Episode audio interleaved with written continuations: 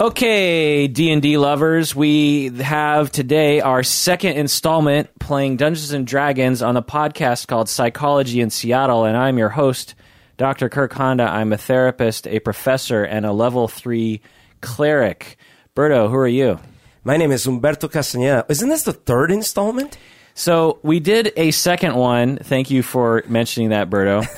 and so I have we've been making this podcast for 10 years. Right. and I just recorded on my computer. Uh huh. And I have to use complicated software and complicated equipment. And about once every two years, Uh-oh. or maybe once every year, Oh God, no.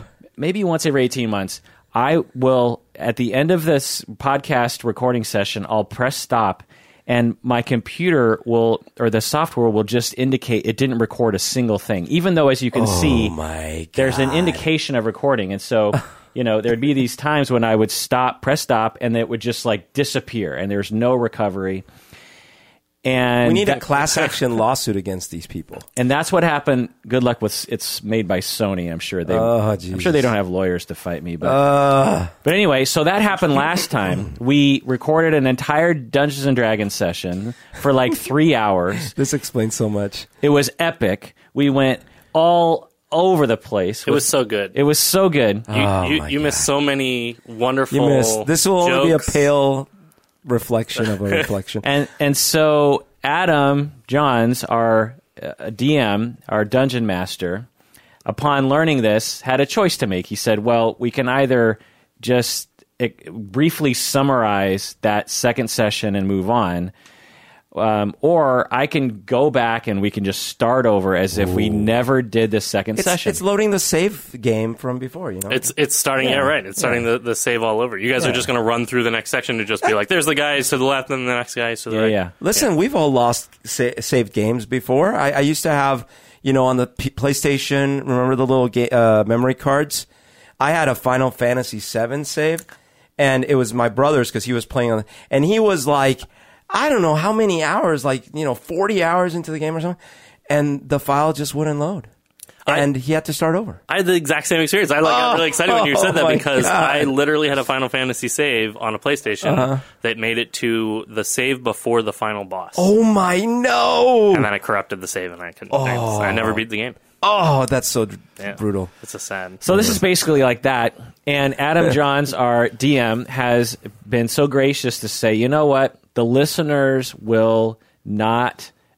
they need to know what happened. They need to experience it along with us. So Adam has gone back in time and said, okay, we'll just erase the second session and start over, which is just you This is know. fair. So Well, my name is Umberto Castañeda, and I'm an engineer for the Sony Corporation. Who are you, Adam Davis? My name is Adam Davis. I'm one of the executive directors for Game to Grow, and I'm playing Shoosh, a tiefling bard. And my name is Adam Johns. I'm the other executive director for Game to Grow, and I'm playing the Dungeon Master. I'm a level 15 Dungeon Master. Wow. So uh, this time, and for the only time that I've ever done this since the, the beginning of this podcast, I have a second computer also recording this podcast. So unless the stars align and both computers decide to crap out, we should be okay this time. At that point, do we have to like make a determination that like the fates have conspired against us? And Well, there's a, there's my a- mom did ascribe, or was, you know, she did believe in the propaganda that Dungeons and Dragons in the '80s was related to, to satanic rituals. maybe there's a cursed thing. She, so maybe my mom cursed it. Yeah. Oh, so, oh my gosh, that's too bad I got erased because I bet you if you listened to it and turned the volume way up, you could have heard like all sorts of demonic voices. You have to play. it- You have to play it backwards. Oh, play it backwards, Yeah, yeah, right. exactly. Yeah. Right. See, my, my theory is a little different. I think Kirk was unhappy with his roles and with his decisions, and he's like, um, oops, delete, Oh yeah. control. Oh, I, I, Hey, ca- I cast a delete spell. Yeah. Kirk's oh. character was like he was like really whiny in that whole episode. Yeah. No, You guys should have heard not. it. It was it's not in character. So, if you're a listener to the podcast and you don't like Dungeons and Dragons or you don't like listening to four dudes in a smelly room that we eventually will make very smelly, It started smelling. It's going to uh, get worse. play Dungeons and Dragons, then I don't recommend listening to this episode. But the reason why we're doing this is because I am board president of a nonprofit called Game to Grow, as I talk about sometimes. Adam and Adam are executive directors of the nonprofit, and the, they're basically Game to Grow, and I'm just a peripheral figure. Uh, and the nonprofit, the mission is to spread the use and knowledge and awareness of using tabletop games like Dungeons and Dragons for therapeutic use, for building community, for just helping people in general of all ages, whether they're kids or adults. And what we're finding, and what Adam and Adam found before the founding of the nonprofit, is that people really take to Dungeons and Dragons. Yeah. People who have never played before, people who almost never interact with other people, people who do interact with other people. And it also, so not only is it a fun activity for people in various contexts, whether that's in group therapy or in community settings or in hospitals or online or whatever, but it also is a very flexible platform for leaders like Adam and Adam to use different techniques within the game that are totally in game. It's it's not out of game that actually can change people's lives and improve their lives and bring them higher self-esteem, greater social skills, more connection, more meaning, more less isolation, um, more love, more uh, self-identity, you know, emotional regulation, all the things that every parent, every teacher, every therapist wants for all their clients, frankly. Well, do, do, do you mean they can actually like cast real spells? Yeah. The, the do spell, The, the spell of friendship, really. Oh, wow. Yeah. level five friendship five spell. friendship. Yeah. No save. um, and and what we hope, and there, there's other people. There's you know it's emerging in other pockets around the world. But as Game to Grow, we want to be the hub of all that for everyone around the world. We want to be connected to all that. We don't want to consume every organization, obviously, but we want to be the connector. We want to be uh, actually providing the service. We want to be training people. We want to be connecting other people. We want to have resources that people can come to. We want like a database of all the different service providers that do this kind of thing. We want to be connecting, uh, you know, donation services to other organizations, uh, obviously. And so uh, it's a really big deal. It's, it's a big mission. It's already, you know, heading up every every uh, month. We have uh, more groups now than we did before. We're training people not only to work for Game to Grow, but also around the world to provide these kinds of services. It's a really big deal. And the amount of particularly young adults and teenagers that can benefit from this kind of therapy is just tremendous. It, you know, this is a, this is a thing that actually changes people's lives. Actually, is a treatment modality that is perhaps the only one available that these people will relate to and actually want to do. And that's a really big deal. You know, it's actually making a difference. Adam and Adam are actually making difference in real human beings' lives and they're observing that and everyone loves it and it's you know it's just a wonderful thing so if you want information go to game2grow.org that's game to grow to dot org. And you can learn more. And if you're a clinician you want to be trained go to the website contact us. If you want to volunteer if you want to work for us we're, we're probably going to be hiring in another six to 12 months another group of, of people to work for game to grow as, as we get more people in the community who want to hire us. Uh, obvi- and if you're in another city and you want to be trained on this, Adam and Adam will provide training for you online or fly out to your location, provide an in service training for a day or two. Uh, we have packages for that sort of thing. And I'll tell you from personal experience, Adam and Adam are extremely charismatic trainers. They're not your typical boring lecturers who just, you know, stand up and it's point one. Yeah, like it's very entertaining. and I've seen crowds like respond to them like they're movie stars or something. There's a certain Paid crowds, but yeah. there's a certain magic that they have as as a team. Um, Adam Adam Johns is more the straight man. Adam Davis is more the jokester. Although you have good information too, but I've seen groups, groups of well, let's just say women uh, responding very positive to uh, uh, Adam Adam Davis's charms. And um, and you can know that your your training will, will be the same. So if you're looking for that sort of thing, uh, then go to game2grow.org and, and look us up. Yay. Yeah. That's, I'm sold. That's great. You, you said it all really well. Yeah. so let's play. Let's play some D&D. Do it. Let's do it. So, uh, oh, I guess one last thing for our listening audience. Um, we did lose the copy of the of the last game. Uh, to make it really clear, um, none of the players know what's going to happen in today's game. I've taken uh, everything back in time to where the end of the first session, uh, where the first session ended, and where that's where we're picking up again. But it's going in a brand new direction. So none of the players know what's going to happen. They they um, are are veiled in the the shadow of the future uh, for all this. Do we need to do the? Yeah, I think we do. It's, it's, uh, So previously on Dungeons and Dragons with Game to Grow and Psychology in Seattle, uh, my character is a dwarf. Think about Gimli, the um you know warrior Rings. with the axe in Lord of the Rings and in The Hobbit. Was he in The Hobbit? Or no, he doesn't show up in The Hobbit. Anyway, think of a dwarf with a with an axe. his father does. Yeah, which is named Thrain, I believe, or Thorin. No, anyway, the point: Thorin's dad is named Thrain. Getting off topic. I am a dwarf, and I'm a cleric, which is basically a priest, and it's a battle priest. So I have armor and I have weapons. I am friends with Umberto's character, who is named Grollo, Grollo the Cruel. who is a half orc. He's sort of a bumbling, Huh? strong man. It means it Who's means bumbling? it means handsome. Ah, he's he's well meaning. He's well meaning, and he his sort of life story or his character arc is trying to look for his dad, who is an orc. Correct correct me if I'm wrong. That's that's correct. My Yeah. my demon father, who came and destroyed my mother's village and you know did things to her. So I came acro- upon Grollo and I felt bad for him. Although I hate orcs because dwarves and orcs hate each other, I did feel bad for Grollo and I took him under my wing. And so he's a we're we're a good team because he's the guy who rushes in and I'm the guy who rushes after trying to pick up the pieces. I come up with the plan. Exactly. And then we met in the first uh, session. We met Shush, played by Adam Davis, who is a Uh, Shush is a tiefling, which is sort of uh, devil-like, um, and he's a bard, which is basically a magical musician. And he had a boat.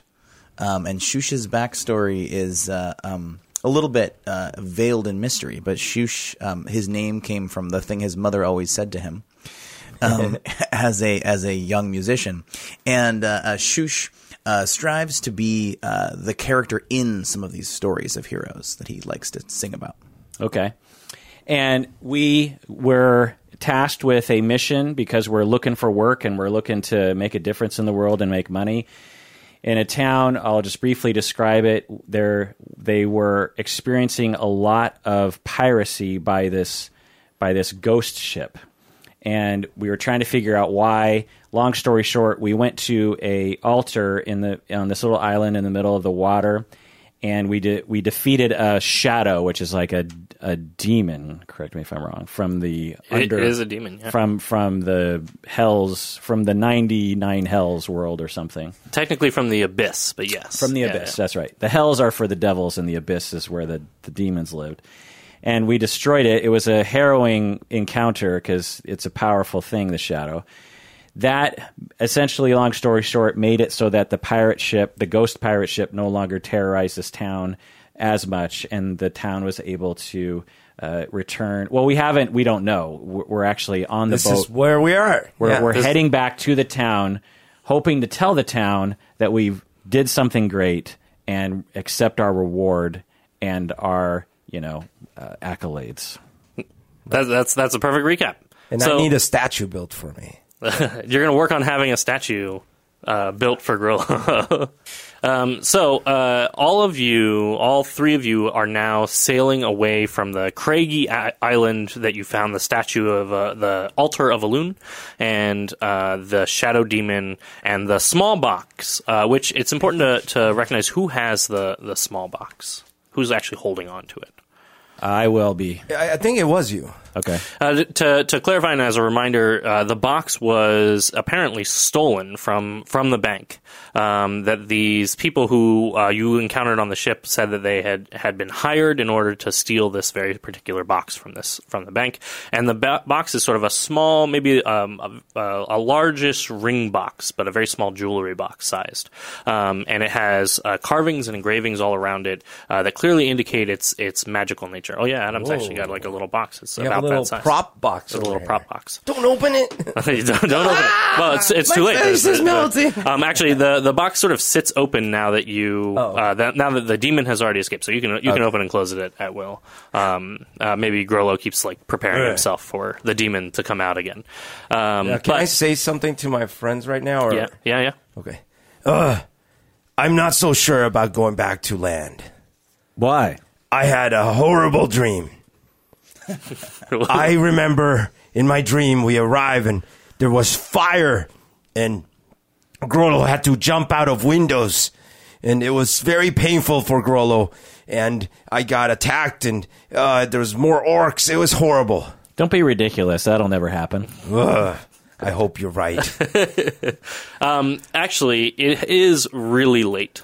Um, and it's a reasonably easy jaunt back to the back to the town now that you know that there are no ghost pirates ready to to um, uh, take you out. And because of the ghost pirates, there are pretty much no other ships in the Sound either. Oh, so uh, so it's um, pretty easy to do. And this is actually a pretty good time. Shush, I imagine your boat has some sleeping quarters or something along those lines, a place to to lay down if you need to, It's got some bunk beds. some bunk beds. Yeah, for me and all my friends. yeah. How many bunk beds does it have? It has seven. You can take two. yeah. I, I probably want to sleep on the bottom, right? Instead of crush whoever's. Yeah. I'm just waiting for friends. You're just waiting for a lot more friends. yeah. Um, uh, Shush, as you as you show everybody down to your bunk beds, and, and you have a chance to to catch just a little bit of shut eye before you um, make your way back to the town of Torax. Um, uh, you do get some really peaceful sleep. Um, It's uh, because I'm singing you guys to sleep. Oh. are you singing it? Are you singing in your sleep? No, I'm. Well, yes. I do both. Yeah. Play the violin so you guys can sleep. easy. what uh, what song do you play on the Yeah, what's the lyrics? Uh, the lyrics are: "The moon is bright tonight. The moon is so bright. We just had a wonderful night, and we don't have to fight." I would be singing it, but but I'm not in character. Right now. I have a feeling our two characters are pretty loud snorers. Yes. spoken port? No, Grollo doesn't snore. You snore. So um, the moon is indeed high in the sky and shining a beautiful moonlight across the sereneness of the sound. Um, it's a it's sort of a, a wonderful, peaceful night for all of you to sleep. Well, it is at least for Shush and Grollo. Uh, Grollo, you did indeed have uh, a terrible dream, but it wasn't this night. It was the night before um, uh, of of the harrow, har- harrowing things that might have happened to Torax. Um, but Thrain, you have a particularly disturbing dream this night. Uh oh. Uh, your dream mostly consists Was of. Did it have to do with my computer? it did. um, uh, your dream, your dream ends, and then it, you forget the entire thing. Should have had a backup. the backup dream. Oh, b- by the way, sorry. Uh, the other day, unrelated, I was having this dream, and in my dream, the most fantastic country song was being sung by this female, and I was making it up on the spot. And like I remember, and I was like, and I was kind of being able to shape the song, like, oh, add a little bit of this theme, and, and I was like, oh my god, that song sounds amazing.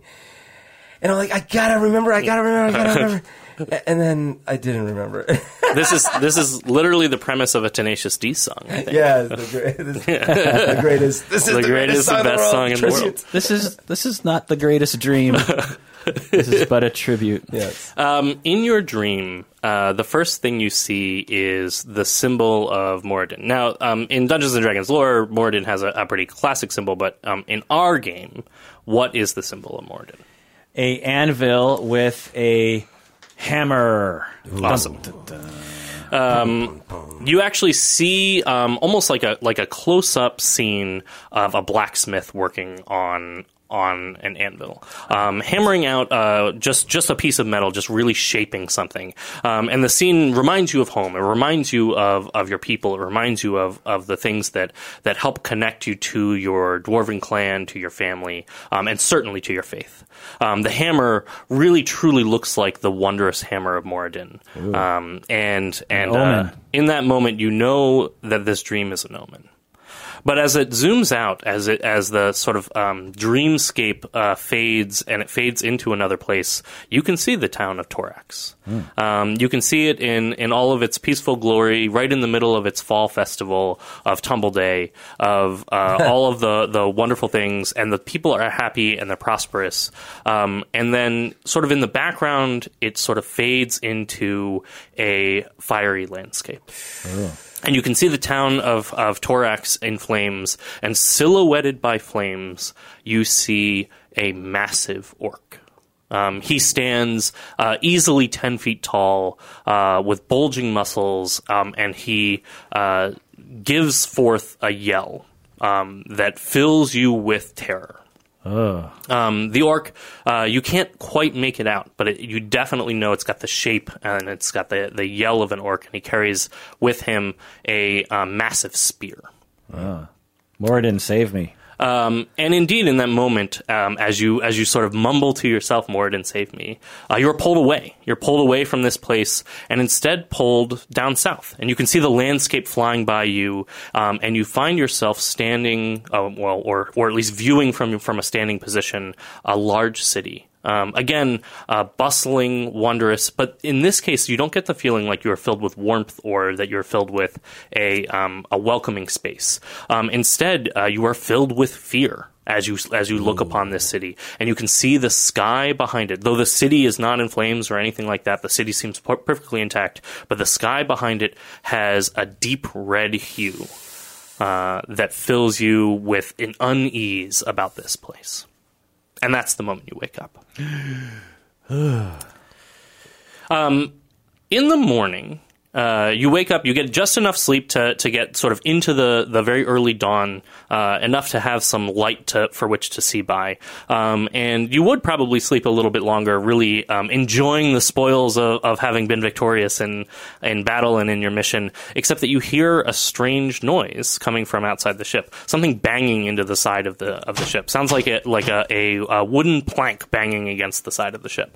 Um, sort of in a, in a uh, like uh, drifting fashion, um, banging um, periodically, um, like something has drifted into the side of the ship. I gotta go check on it. Um, Shush, uh, roll me a. Um, we'll just make this a perception check. That is a natural twenty. Whew.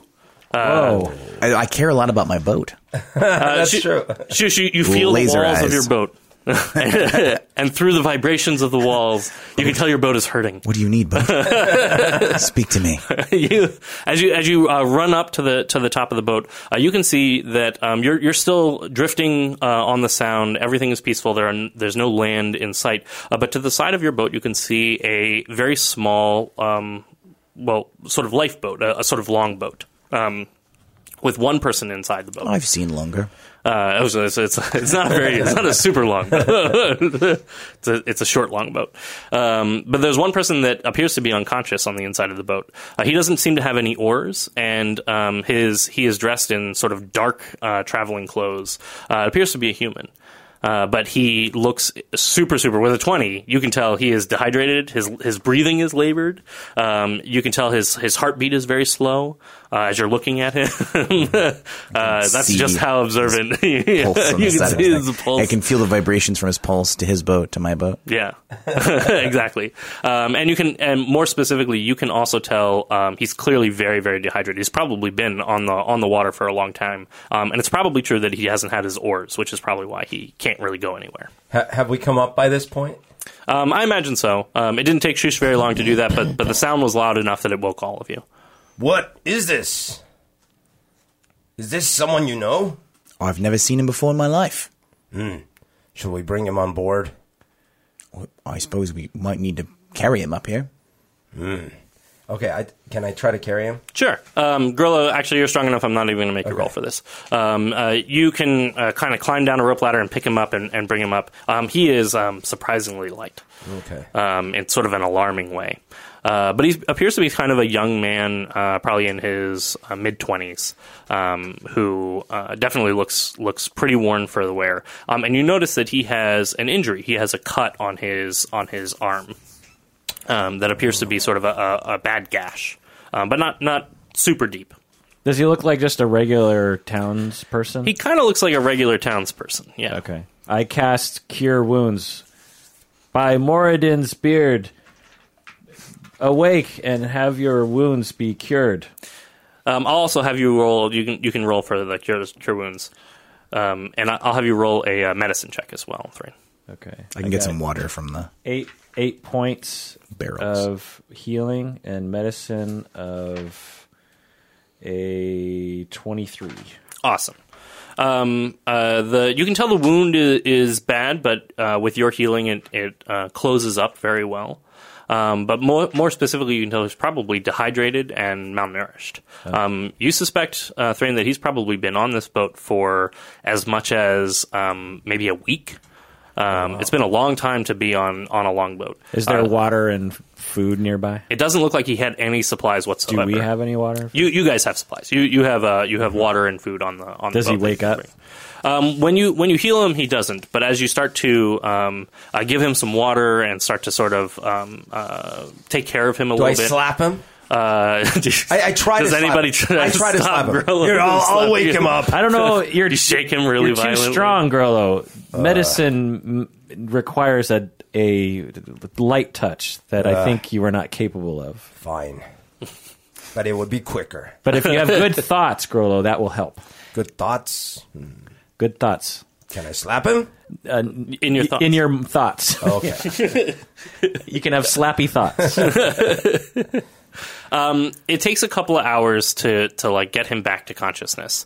Um, during that time, you you start sailing your way back to Torax. Do you tell anybody about your dream, Thrain? yeah, I say. By the way, Moradin sent me an omen last night. Danger is ahead, not only in Torax, but in a city in the south. Shush, do you know of a large city just south of here on the coast? Do I Um, know? Shush, you do. Um, they're the actually sort of the best described as a sort of a capital city. It's actually where the king lives. Um, is a very large city that's um, uh, probably a day's journey or a couple of days' journey south from from Torax. Can we access it by boat? Uh, you could. Uh, you could sail down to to um, that city. Uh, we're going to name that city together. Um, Umberto, why don't you give me the first letter? P. Uh, Kirk. Uh, X. Oh God, that's gonna be. Could be very interesting. E. E. Um, jeez. H. Uh, give me one more letter, Adam. A. Pika. Pika. Pika. How, how would we say this? This uh, P X E E H A. Er, Pika. Pchiha. Shiha. Pchiha. Shiha. Pika. Pika. Pchiha. Pika. Well, we're not Shiha. from there, so we don't know how to say it. It's- We're being really insensitive right now. so tell us, tell us what you think the name is. Oh, the city um, just south of here is Pchiha. Shiha. Do you mean Pshiha? That's going Oh, to sound really good in all these mics of us. in, uh, in the local language, they say Pchiha. Shiha. Pshiha. It's kind of like that. Okay. It's a complicated phoneme for, for the, the Orcish tongue. This, the city's massive. If there's a uh, cultural hub of this area, it's definitely Prihiha, um, who where there there are uh, churches of every variety. There there are there's an entire artisan district. Um, there are many many people there, and of course uh, the king resides there. And the king sort of rules over a lot of the land here and largely defends it. Uh, most people see the king as a as a pretty just king uh, for the most part. There are um, uh, times where his decisions are are um, frowned upon or people don't like him, but for the most part, they, they see him very as as a, a worthwhile king. Okay. So in the town of Torax, Moradin showed me it was in flames. Sometimes Moradin gives me visions that are metaphorical. I, I had flames in my dream two nights ago. Okay, so bad omens. Fire usually means bad things, and I, I hate fire. and I also in my dream saw a monstrous ten foot orc, an evil presence. That that was probably just me. No, it was a pure orc. Oh, like your father. Oh, And then I also Moradin showed me Pahiha, Pasiksa, it's, it's and Pashiha. Uh, although the town seemed at peace, there was a doom coming from the sky. Oh. We should go help these people. We should. It's I think this that's time. what Moradin is telling us. I think we can But I- stop and get a reward first, maybe. Yeah, well, we need a reward for sure. We can't go save people without a reward. Get a little recognition from. sure. Yes. It's about this time as you as you're actually having the whole conversation and you're and you're talking about all of this that um, that the figure that you rescued from the longboat uh, wakes up. He's sort of coughing um, and and he seems very very weak. Um, and Is he, he says, like in the the guy in Seven that everyone thinks is dead, and then it was like, you know what I'm talking about? yeah. Uh, not quite that disturbing, but yeah, a little, a little like that. What's yeah. in the box? We're just going to do seven Um, reverse. it's just going to be seven. It's just going to be that line from seven Yeah. back and forth. Um, as you, uh, he he coughs and he, and he sort of turns over on his side, um, and he just says, "Water, water." I give him water. Um, he he grasps it from your hand and he starts he starts drinking it. Frankly, a little too fast. Um, and he cough, coughs that as well. But he but he slows himself down a little. Um, and he looks up at all three of you and he has sort of a confused look on his face. You are a half orc, a dwarf, and a and a tiefling uh, that are uh, sort of out in the middle of the of the ocean. Uh, so he gives you like a a long human? confused look. Yes. A human, okay. Yeah.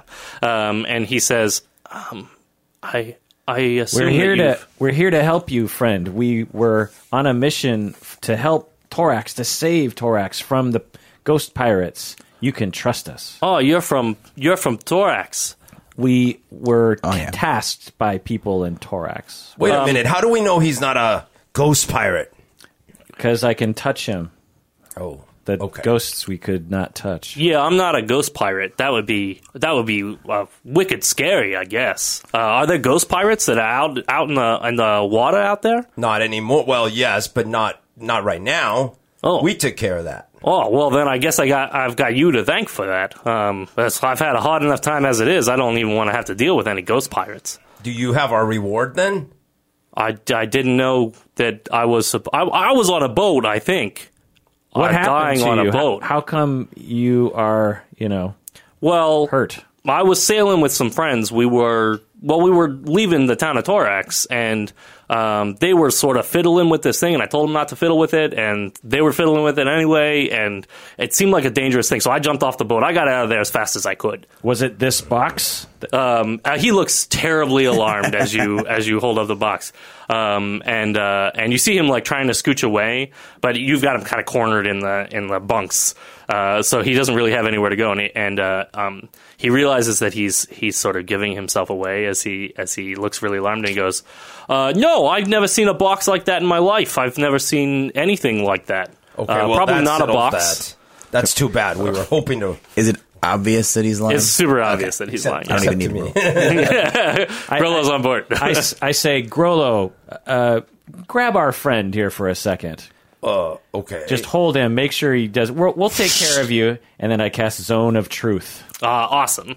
So uh, he gets to make a roll, but he fails his roll. So that means that he has to tell the truth. That's right. and he knows that I cast it. You know, he's Um, He- he's aware of. it. He can tell that you that you cast something. If he's not a spellcaster, he might not know exactly what you did. But Okay. um, but uh, he can definitely tell you like you like move your hands and, and Yeah. like and light comes out of your hands or something along those lines. and I ask him, "Were you one of the robbers of the bank?" Uh, yeah, I, I was one of the people who was hired to come in and rob the bank, and he looks pretty surprised by his by his answer that he's he's giving you. It's like, oh shit! Like in uh, like really confused, like he was trying to come up with a with lie. Drew Carey, where he can't Jim lie. Carrey? Jim Liar, Carrey. yeah, yeah. You liar. It's it's sort of it's sort of like that. Where But I'm like, wait, you just said you didn't know anything about the box. yeah, I was lying to you because I didn't want you to figure out that I had something to do with it. And again, he looks really confused that he's while, while you're like very strong and much bigger than him and holding him down. Did you know what was in this box when you stole it? I had no idea. Did your friends know what was in it? they all they were told is that we got a letter that said that we um, needed to not open the box that had something really valuable in it. Uh, of course, that was like uh, to them like a big shining beacon. We got to open the box, is what they said. So you were hired to steal this box? Yeah, it was really strange. The guy said, "Just go in, break into the bank, steal the box. Don't steal anything else." What? Who told you to do this? Well, well, it was a guy. He's, you can tell he's like he's like really trying to resist. Um, uh, but he says Warden commends you. he, he says um, it was the pawnbroker down in the city of Pahia. I wouldn't believe anything this guy says. How big is the zone of truth? Are we all kind of in the zone of truth? Does If you're near- if does you're Grollo within- have to also speak the truth? if you're within like ten Yes. feet of me or whatever, Yes. no, fifteen feet of me, I think I think that is absolutely probably true. most of the boat. Everyone in this The room fish has to underneath- speak the truth. the fish are also being oh really crap! well, you can make a It smells terrible in here. Oh, I Grollo, thought- you have terrible hygiene. Why are you saying this to me? The I pawnbroker. like I like the idea that Grollo doesn't nothing ch- changes for Grollo because he like speaks the truth anyway. It's like, yes, uh, the guy in uh, Guardians. Uh, yeah. W- What's the name of the pawnbroker who hired you? Um, oh, we got to come up with another name. Adam, would you give me the first letter of the pawnbroker's name? R. A. I'll try to go easy. you, you guys are going to be the ones who are having to pronounce this again and again. Is it R A P so far? P. I. Everyone just calls him Rappy. Rappy. Rappy. I'm glad you chose that pronunciation. Rappy. Uh, but he basically I was wondering. where this was going. uh, everyone just calls him Rappy. Uh, he's sort of the, I guess, off books dealer for um, any kind of thieving job. If you don't want to go through the through the thieves actual thieves guild. Right, right. Are you, th- uh, the four of you, are you thieves? Ah, well, I like to think of myself as a doer of things. And But yeah, thief is probably a good a good title. And what's your name? Uh, my name is Nicholas Gearhart. Nick? He's also still like really surprised that he's giving you all. and the, the whole process. He's he's like really confused by. what happened to your friends? Your Um, friends. He goes. Uh, he he looks a little more solemn and he says, "Those idiots! I can't believe that they they still open the box even after all the warnings. It had all these crazy carvings. Well, just like you you see it." It's clearly bad for you. It's got some kind of curse or something on it. It did. Um, and I thought it was a bad idea to open up that box. It so the instant that they tried to open the box, I got out of there as fast as I could. Um, but Jimmy, the other guy on the boat, he took the oars out of the boat as soon as I tried to bail. So I was off the boat, and then I heard terrible screaming coming from the boat. I just tried to paddle with my hands out of there as fast as I as I could get out. But it was wicked dark; I couldn't see anywhere I was going. I need to use the bathroom. Hold on to them. Hold on to them for a second. Uh, well, I, I hate to inform you, but I, I think we came upon your pals and they have all perished at the hands of a shadow that was inside of this box. No. I knew it was bad news. Um, the whole job seemed real shady. I don't know who wants you to break into a bank but doesn't want you to take any money. The pawnbroker, you said. Yeah, I guess that's yeah. I mean, you're you're not wrong. That's the guy who set us on the on the thing, but he was doing a job for someone else. Would you consider teaming up with us just temporarily to, without any deception or trying to steal from us, uh, in return for us not throttling you for, for doing a, and, and in return for not, us not turning you over to the authorities once we reach Torax? You mean you would keep me from the authorities from Torax? If you help us, there are perhaps greater uh, things. My there was an omen from my god that you have now filled in some clues. Perhaps Moradin wants me to ask you to do this. Uh, all right, I don't know anything about that god stuff, but I'm on board. Uh, I'll help you out with this if that's something that will get me off the hook. I guess We can't trust this man. he's True. right. You shouldn't trust me. Uh, he also looks really surprised by, by that. we will keep an eye on you, or shall I say, uh, uh, Grollo will keep his eye on you, and you do not want to upset him. That Fine. that is And the truth. I like put my eye down to his face. This is making me real uncomfortable in sort of like a closeness and, and like a personal space kind of way. You might have to explain to Grollo not to take it too literally.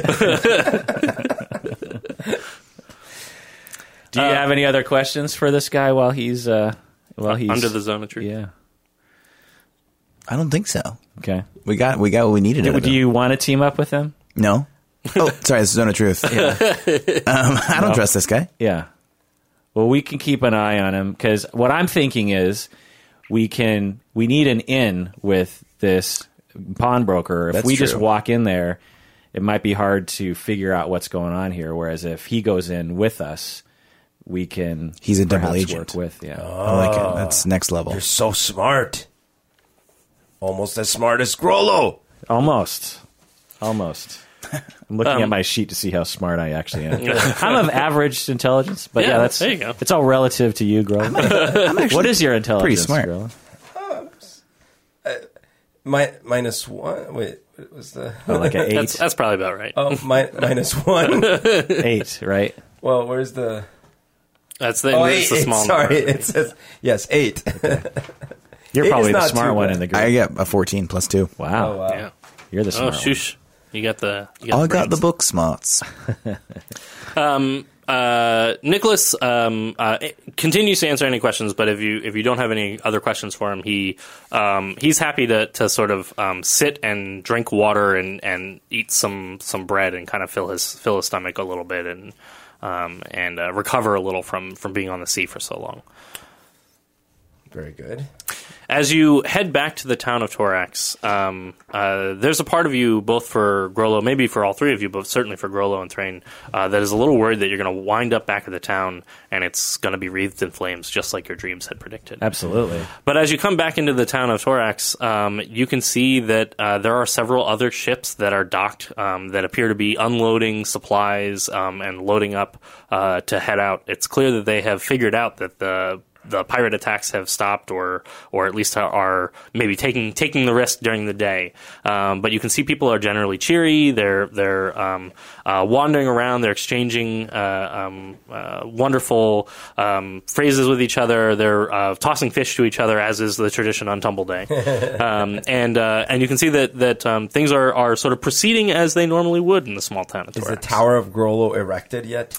Uh, they they haven't uh, uh, you haven't told them of your successes Ah. yet, Grollo. So you're you're, you're going to need to um, give them a little bit of time. Right, right, yeah. So clearly, we're on a different timeline.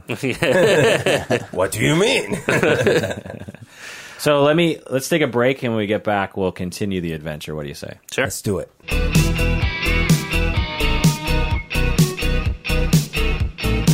All right, we're back from the break. If you haven't become a patron of the podcast, do so now. If you support the various different things that we do, and you also want to get access to our exclusive episodes, then become a patron of the podcast by going to patreon.com. That's patreon.com. Also, uh, go to gametogrow.org to learn more. Also, tweet. Wh- Where, where do you guys tweet? We have at Game to Grow, and that's T O Game to Grow. Um, we also are uh, on Facebook, also at Game to Grow. You can find us on Facebook there as well. Okay. Any other things you want to plug while we're at it? Uh, Critical Core. We could plug Critical Core. Okay. So Critical Core is a really cool project that we have coming up to Kickstarter in the next couple of months. Um, it's basically going to be a take-home kit for parents and teachers and therapists to um, use role-playing games in a um, positive therapeutic um, context. To kind of uh, take a lot of what we've we've done for the last eight years and um, uh, have some of the pieces of that to get started on your own. So So it's sort of a starter kit, particularly for therapists and teachers who want to use Dungeons and Dragons in a therapeutic way with individuals or groups of kids and young adults, or I, I suppose even older people, no matter what age people are. There needs to be a kind of minimum age of what, like 12 or Ten. 10? Okay. Ten. We're, we're going nine or ten is about as, as early as we we think it'll be appropriate for. But we're going to do beta testing to figure that out. So we, um, the goal for this actually is not just parents, uh, sorry, not just therapists and teachers, but also parents. Um, we've talked about um, the work that we do around the country, and we've talked to lots of people who want to play games to achieve outcomes. And a lot of people have a really hard time learning how to play a game like Dungeons and Dragons. So we're wanting to make the game simpler and more accessible, not just to players, but also to game masters, so that we can have um, brand new game masters playing a game uh, that's a little, little bit simpler to learn, a little bit easier to uh, to facilitate for their kids, and then also we're gonna uh, align the story and narrative structure to really achieve social skills outcomes through the narrative. Right. So the kit will have our own. It has our own artwork. Uh, it has the our own adventures that Adam and Adam have done themselves, and with they've done it many many times, and know that this is an excellent adventure, a starter one for people to use. And it's not available yet, but if you get on Game to Grow's uh, email list, then you will be able to know when it comes out and also know how to sign up for the Kickstarter, and which is a, open right now. Correct? The Kickstarter is not open yet, but the mailing list is open. So you can find out more about Critical Core on the Game to Grow website at gametogrow.org slash critical core. And then you can join the mailing list for Critical Core to know when it goes live on Kickstarter at uh, criticalcore.org. yeah, this is a pretty big deal for us. It's a you know a, an actual product that we can send out, and the artwork is really great and it's age appropriate. It's not like super gory or anything, and it, it's beautiful artwork, and it's going to be a great system. And correct me if I'm wrong, Adam and Adam, but we're going to produce or you're going to produce videos for people to know how to use Critical Core. You'll have various different trainings, and and when, if you have the kit and you watch the videos, then you'll know how to do it with your kids or your students or your clients. That's the plan. Yeah, that is exactly exactly right. It's hard to learn uh, role playing games if you're not not already a part of that world, and uh, the videos are also going to be a really big way in which we're going to help people get introduced into um, this as a hobby, but certainly as a as an amazing game that can reach and, and help people. and, and, and it's not uh, just to for the videos won't be just for people who don't know how to play role playing games, but also for everyone because the notions or principles to use Dungeons and Dragons in the way that you two use it so well is very particular. Just knowing how to play Dungeons and Dragons doesn't mean that you know how to use it therapeutically, which you two have been using effectively for years now and know how to train people on that. So that mm-hmm. so those two things. How to how to play Dungeons and Dragons and also how to use it therapeutically. Yeah, we're actually going to be talking about this at the ICDL conference. So if you're a therapist and you want to get some CEUs, um, learning about role playing games for therapeutic outcomes, we're uh, going to be speaking a plenary session at the ICDL conference on November 7th.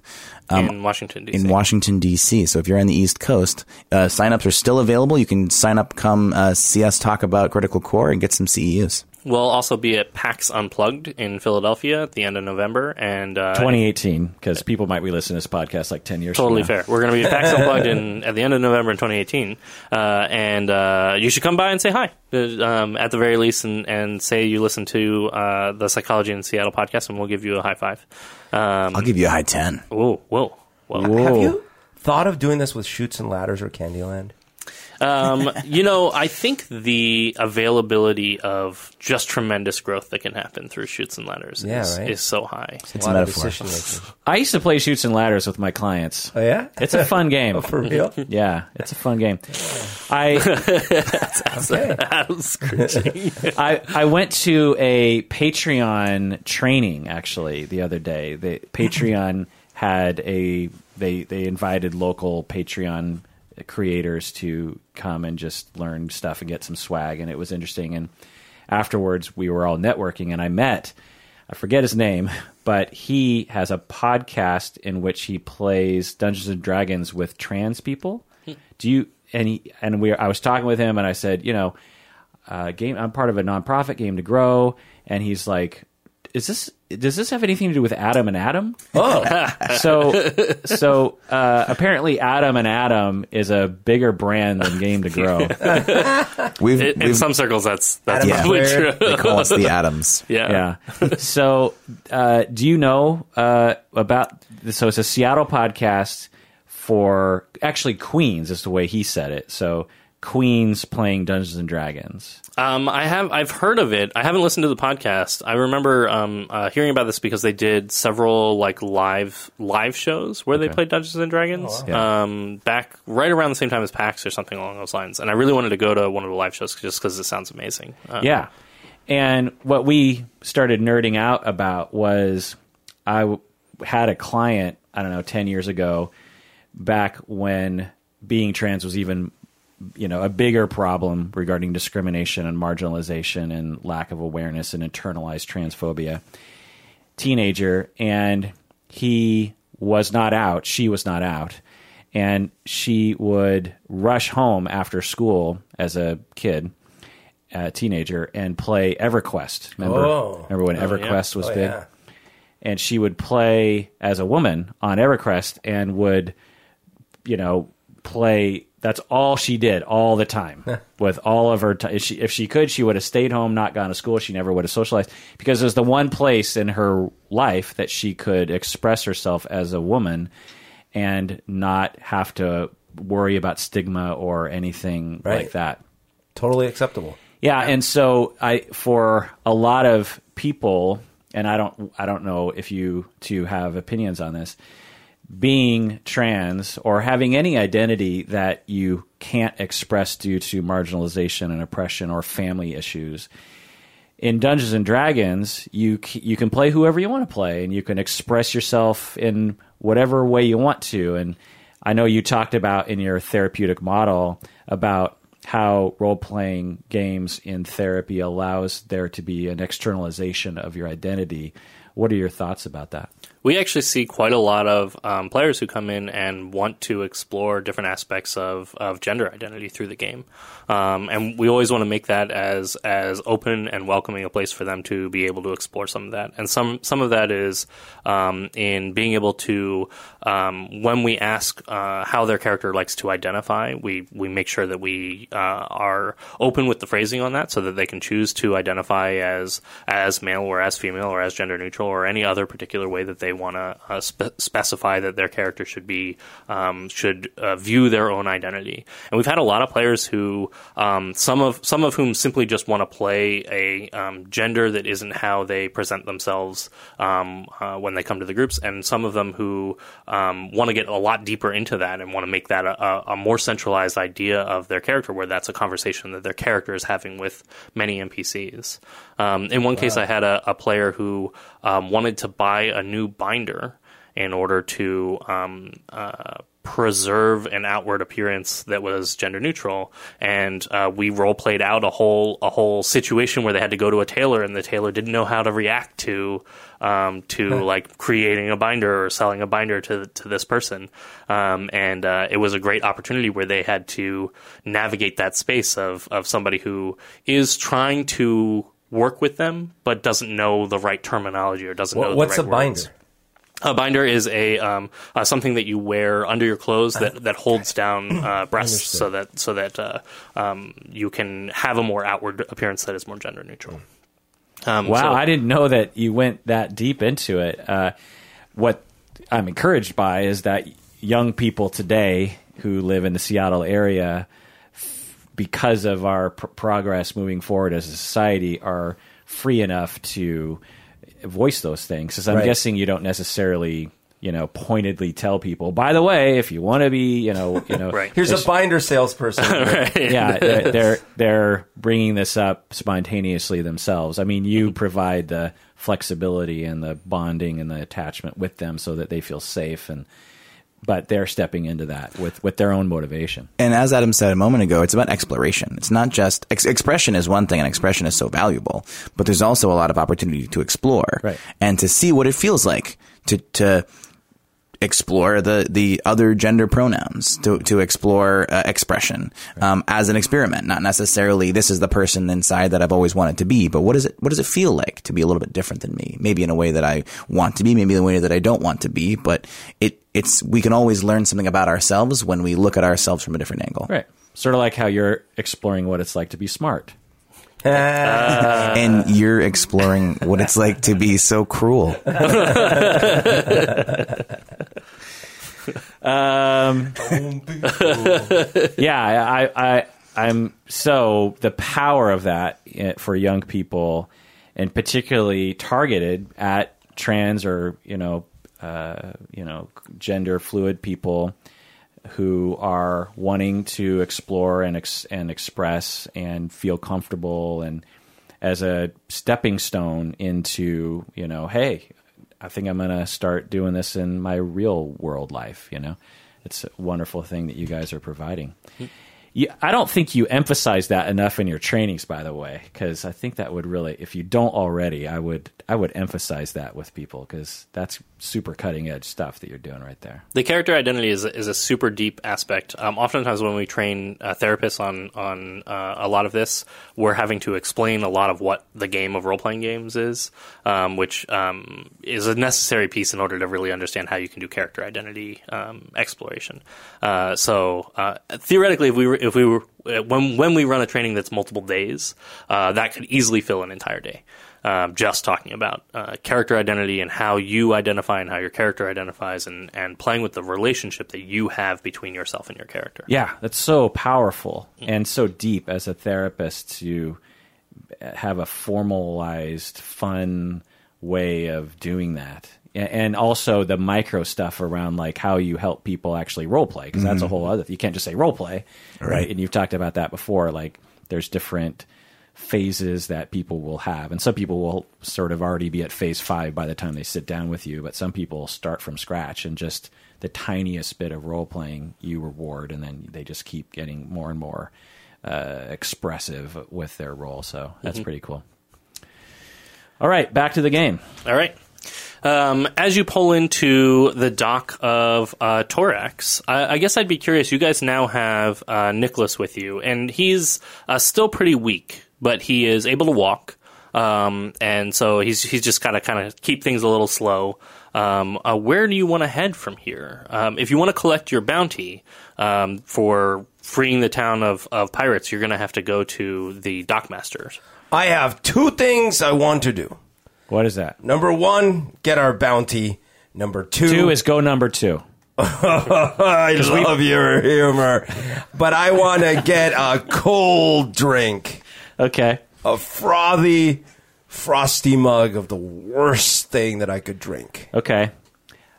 Um, I say to Nicholas, I asked Nicholas, did anyone see your face or the way you were dressed when you robbed this bank? Um, Nicholas is, is sort of looking around a little nervously around the town as people are walking by, and he goes, um, Well, I don't know if anybody saw my face, but I definitely was wearing the same clothes. Uh, maybe a little less, uh, I don't know, salty and, and tattered, but So let's uh, get it you into some. Let's was get you before. into some different clothes. He's a human, right? So he's your size. Do you have any extra uh, frocks?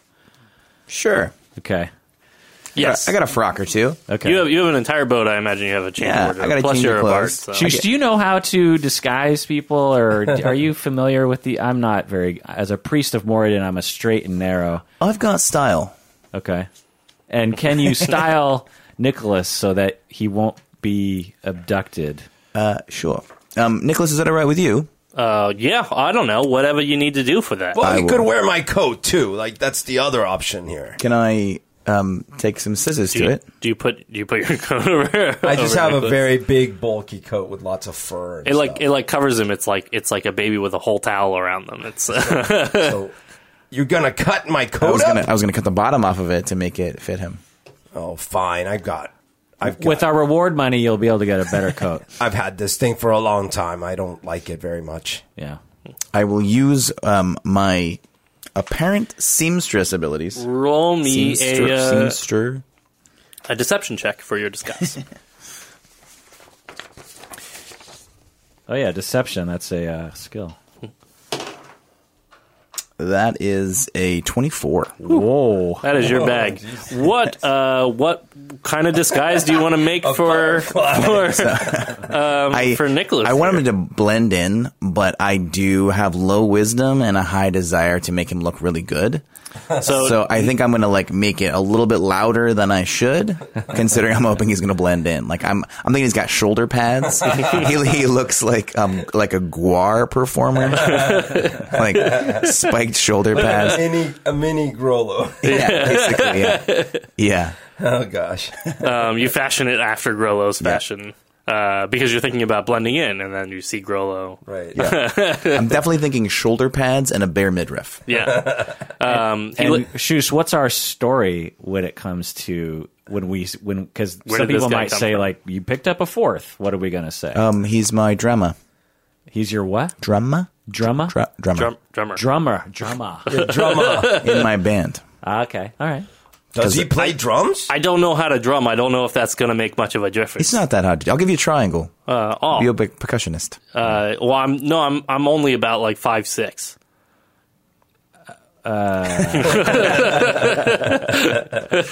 If anyone if anyone criticizes your triangling, we'll just say you have an avant-garde sense of rhythm.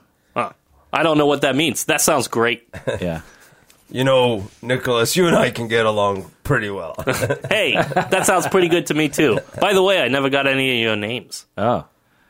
My name is Thrain, and I am a priest of Moradin. It is good to meet you. Whoa, a priest in on this. No wonder you let me off the hook. Forgiveness and all that, right? Exactly. I'm not big on forgiveness and all that, but I am Grollo the Cruel. That sounds way worse than the priest thing. But it's good to meet you, Grollo. Nice to meet you. His hand hurts. Big handshake. My name's Shoosh, Well, and I have a boat. uh, well, that makes you super valuable, I guess. Around here, it does. Well, it's good to meet all of you. Um, I don't know about this outfit, but I'll do my best to, to try and blend in. Yeah. you're, you're his drummer. Remember that. Drummer. Right. I'm your drummer. Yeah, you are. Uh, he does have. He looks like he's straight out of Mad Max. Um, as as you guys are, are walking him down the the um, uh, docks towards the dockmaster house. Um, as you come into the dockmaster, you can see it is it is uh, um, set up just just the way you remember. Everybody's bustling around. Uh, actually, now that some ships are coming in, they're extra busy, uh, really trying to make sure the shipments get out to the town and and uh, get other things for trade onto the ships uh, to go out in the, the other direction. So uh, he seems uh, pretty preoccupied. But the instant that he sees specifically Grollo, because he stands probably a foot and a half ab- above everybody else, um, uh, he waves you over um, and is pretty excited to see you actually. Um, and he says, uh, "Hello, well, welcome back. What did did you take care of the problem?" We did. We, in fact, did take care of the problem. And I hold up the box. Inside was a shadow from the abyss, which had been terrorizing the uh, altar to uh, s- to Selûne. Alun, which stopped the moon from coming out, which made the ghost pirate ship come every night. That sounds like a super convoluted plot.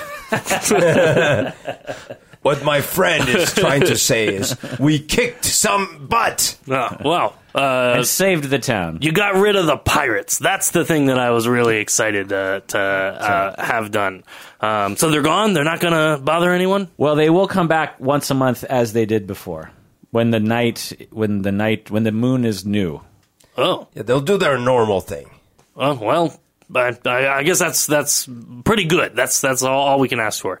Um, and you can see. We, we can ask him to come more frequently. No, no, no. Uh, that's okay, uh, Grollo. You can. Uh, this is perfect. This is a good outcome. Okay. Uh, well, I said I would pay you uh, an amount of gold. I'm having trouble remembering how much. I think it was twenty five apiece. Was it I think it was two 45? fifty a piece. 250? I think you forgot a zero at the end. I don't think You're it the was smart that. one. I don't remember. I'm very everything. smart. I think we've established that. Uh, give roll me a, uh, a persuasion check. Will this be deception because I'm lying to him? Uh, yeah, all right. You can make a deception. Because I am definitely lying to him. Uh-oh. Uh That's not so bad. It's a 14. Uh, he he um, uh, um, has a little smirk and a little smile. Uh, he knows it's not 250, uh, but uh, but he says, uh, "Listen, you did the whole thing in such a short time, and we're just so so grateful and appreciative. I'll I'll throw in an extra five gold there, thir- thirty gold for each of you, and and your friend too. I don't remember there being three of you. Our, our friend is a, f- a friend of Shush's. May you might you might want to introduce him. Oh, oh, oh, hold on. Glorlo, wait. Shush, but Shush said it was 250. Oh, Um, he he uh, uh, gives sort of a worrying look across um, across uh, um, Shush, Shush, did you Across not say 250? Oh, I did. I, I think you said 250 divided amongst us. Maybe that was it. Oh, that's 30 each. I got it. Got it. Uh, uh, he he he nods and uh, like a thank you in, in your direction, Shush. Um, and he says, uh, "Well, here you can keep these. I don't often get to hand these back." Um, and he's got the cards with your names on them, um, and he uh, uh, hands hands them back to you. That's Um, right. always- Um, and he says, uh, "Listen, um, as an extra thank you, uh, we'd love to put you up for the night. Wait, did you say that the box came from? Is that the box that got stolen from the bank? yes. Oh, so the whole thing was connected. Listen, would you hold on for a second? I want to bring the captain of the guard in here to hear the story. Okay. Um, I think they, they'd be really interested in figuring out what happened to the whole bank thing. I wanna but, tell. but he might wreck it. Oh. Uh, hand over mouth. Sorry, you, you're okay with the captain of the guard coming? I don't want to get you boys in trouble. oh, oh, I think uh, there's some drums for sale down the street. Why don't you go check on the drums? I want to tell our new friend to leave the room.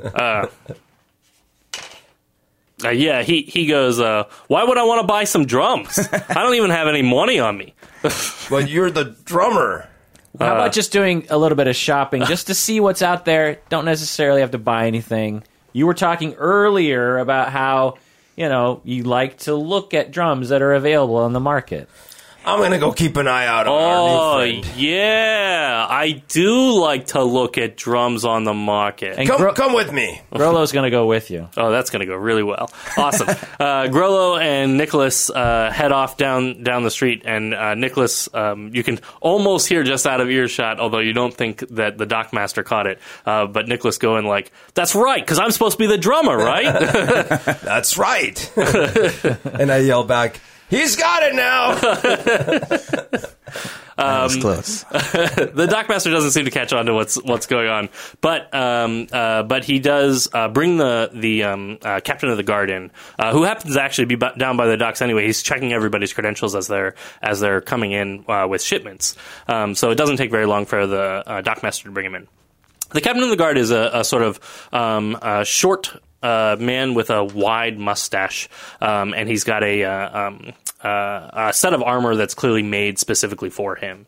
Uh, but he comes in and he's uh, looking you all over, and he, he seems pretty cheery to have uh, shipments coming in and out. And he says, um, "I got to give him a voice." Um, Hello, I'm the captain of the guard. What can I do for you? We have a crime to report that has been rectified, sir. Oh, well, that's my favorite kind of crime. The kind that uh, already has been fixed after I've gotten here. My name is Thrain Orkshorn. I'm a cleric of Moradin. This is my compadre, uh, Shush. Hello. Uh, Shoes, I've seen you around the docks before. Yes, I play the violin. Oh, yes. Um, that's what that noise was. You might have heard, heard my song. Uh, he, he says, "Well, it's good to meet you all. Uh, I'm. Oh man, we need a name for our um, our captain of the guard. Uh, uh, Kirk, give me the first letter. M. R. Why? S. T. I'm Captain Mist. um, it's great to meet you all. Now, what's your crime? I mean, not not crime. Uh, whatever it is that you said it was. So, do you remember the bank being broken into? Oh, of course. It's been uh, top of my paperwork. Uh, I've been trying to figure out who's done that all day. Well, we found the culprits. They're all dead because they stole something that un and I hold up the box that un uh, that released a demon from the abyss and killed all of them. Oh, But we uh, and we found their bodies, but we have retrieved the box and uh, the dock master has paid our reward, and we are happy to Uh, bring he, and humble. He also said you were gonna um, you were gonna pay the reward to us from the from the coffers of the city. You being the captain of the guard, you might want to pay us a little because he didn't pay us. And you should pay us. I'm winking at Roll Thrain. deception with a disadvantage for that horrific lie. Disadvantage. All right. Uh, that's a 19. Oh, No, it's a 20. Uh, Whoa. he, he kind of looks at the dockmaster, uh, but he says, uh, "All right, all right. Uh, I believe that there may be something uh, in the works for you. Actually, um, since you got the box back, um, I believe the owner of the box, the original one who had the safe deposit box with the box in it, um, is here in town. Uh, his lordship is here, and he would love to hear that his box has been returned to him. Um, uh, why don't we put you up at the inn right next to the guard station, and we'll have him come and collect the box from you personally. I'm sure he'll have a, a, a bit of coin in it for you." thank you, Marist. That's nice of you. Um, I'll let the lordship know your your names. Uh, are you aware of uh, his presence? Um, No. The Lord, and I think I'm going to give him a name. Uh, uh, Blancmere. Blancmere. That's what I'm going to name him. Apparently, Right around now, you guys hear some commotion from the uh, down the street, and and you hear something like, "But you gotta learn to play." but I don't know how it works. But you just the- bang on him like this; it doesn't even sound good. but that's what drummers do, and you should hear the rest of his music anyways. you can hear you can hear some like really loud, terrible banging, Like on pots off, and pans. off, off rhythm Yeah. banging on on some drums. Um, uh, the the um, Captain Mirst uh, Mrist um, says. Uh, um, we'll, we'll put you up for the night as a thank you for getting the box back. Um, any word on the other item? Any word on the other item? Uh, yes, uh, I have the manifest from the um, well from the bank. They said that there were two items break- taken, not just one. Oh, I was hoping that maybe the thieves had taken the other item as well. what else was it? Um, apparently, it's some large gem. Uh, they referred to it as uh, the gem called the Watcher's Eye. I'd never heard of it. I've. Apparently, some artifact or something along those lines. Can I roll history? Yeah. Actually, everybody can roll history if you want. History of nine. 25. Man, your rolls, your rolls tonight. This is my wife's dice. Ooh. Yeah. Um, uh, Shush, you have heard of the Watcher's Eye. Uh, the Watcher's Eye is a told you I very was smart. large You are. gem, uh, probably about the size of a fist. Um, it's not a diamond. Um, it's actually um, probably made of like a quartz. But the gem is a really, really nice cut. Um, it's specifically come. It's apparently like uh, held a place in history for a long, long time. Um, it got looted uh, uh, from some unknown archaeological dig a long time ago, and has since then traded hands uh, both uh, above and uh, in, legitimate circles and in illegitimate circles uh, again and again uh, for its supposed historic value. Um, except nobody can really point to what it was originally a part of. Uh, but apparently, there's a bunch of people who who say that the Watcher's Eye is is part of um, this particular culture or this particular uh, religious belief, and a bunch of people saying it's part of another one. Uh, nobody can really agree on anything, but the consensus definitely is that it's worth a lot of money, um, especially to collectors. right around this time, by the way, Grollo returns by himself. He's like, "Hey, Grollo, uh, I think you should be shopping for drums uh, with our pal Nicholas, just to make sure everything's okay. Oh yes, don't worry about him. Why? Oh, I le- I left him." And I whispered to you, "Tied up." Oh, okay. Did you put your hand on the wrong, the wrong side on of the your wrong, on the wrong side of your face. we use that phrase to mean taking a nap. By the way, it's not, it's not real. Oh, what? Whatever, whatever suits your fancy. I'm not one to get in the ways of people's people's what they like to do in their spare time. You know, I had somebody in my spare time, and the dockmaster at this point uh, jumps in and he goes, "Ah, why don't we let them get to the uh, get to the inn and wait await the Oh, the Lord Blanc Blancman's uh, uh, um, uh, Blancmere's um, uh, visit." Captain, was there any evidence of anyone else stealing anything from the bank while it had that big hole in the wall? Um, the only thing that we had evidence of was that they blew a big hole in the wall and then apparently made off with this box.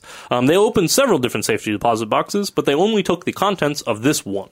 Um, apparently, that was uh, uh, what they were looking for. We hoped that they had taken the contents of the other one as well, uh, but they had all been opened at the same time, uh, and and the, these were the only two missing uh, items from from the banks. And they uh, both were in the same box? uh, no, uh, they were in different boxes.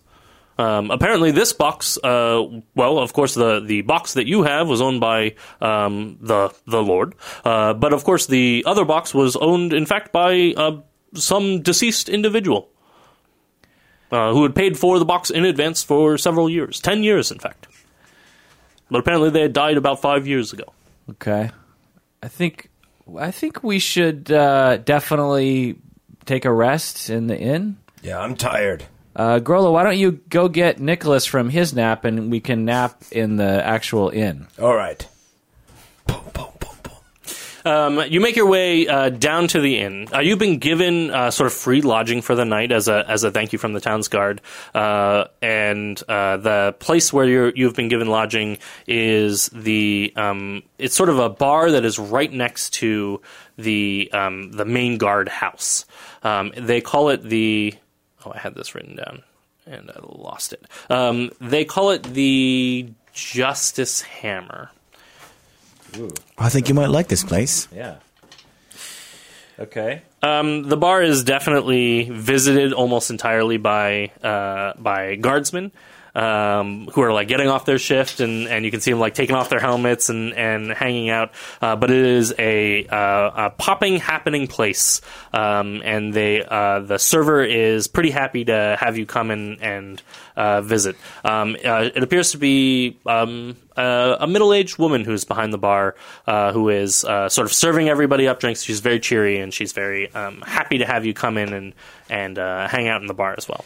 By the way, Nicholas might not be super happy right now because I did tie him up and I probably tied too tight, and so he's probably got like, you know, red marks on his wrist. and he was like, "What the hell?" You, you know, kind Uh, slightly more alarmingly than that, uh, Nicholas was in the process of getting himself untied by the time when you walked back in and, and uh, um, uh, found him. Uh, and then he made a couple of uh, short excuses about how his hand slipped out, and, and he really was meaning to stay here and not run away. And and then one thing that happens as as that's happening is I go by the Watcher's Eye. What are you doing? Uh, um, is that a purposeful move by Grollo, or is that a? Uh, well, you guys don't know, but you might want to. You that's that's what you hear me say.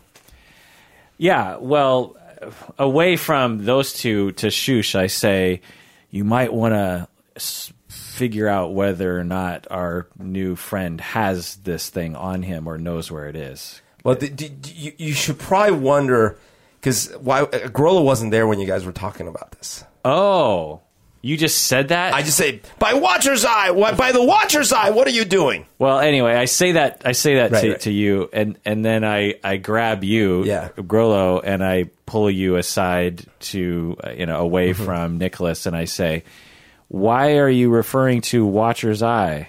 Oh, I've never heard you mention that well, before. Oh, it's just a saying people say. who who said it? Well, he was using it earlier. He told me it's just a saying. It's like when you say for Thrain's glory or Trollo's, whatever you say. What did he say? He said something Watcher's Eye. I, I was.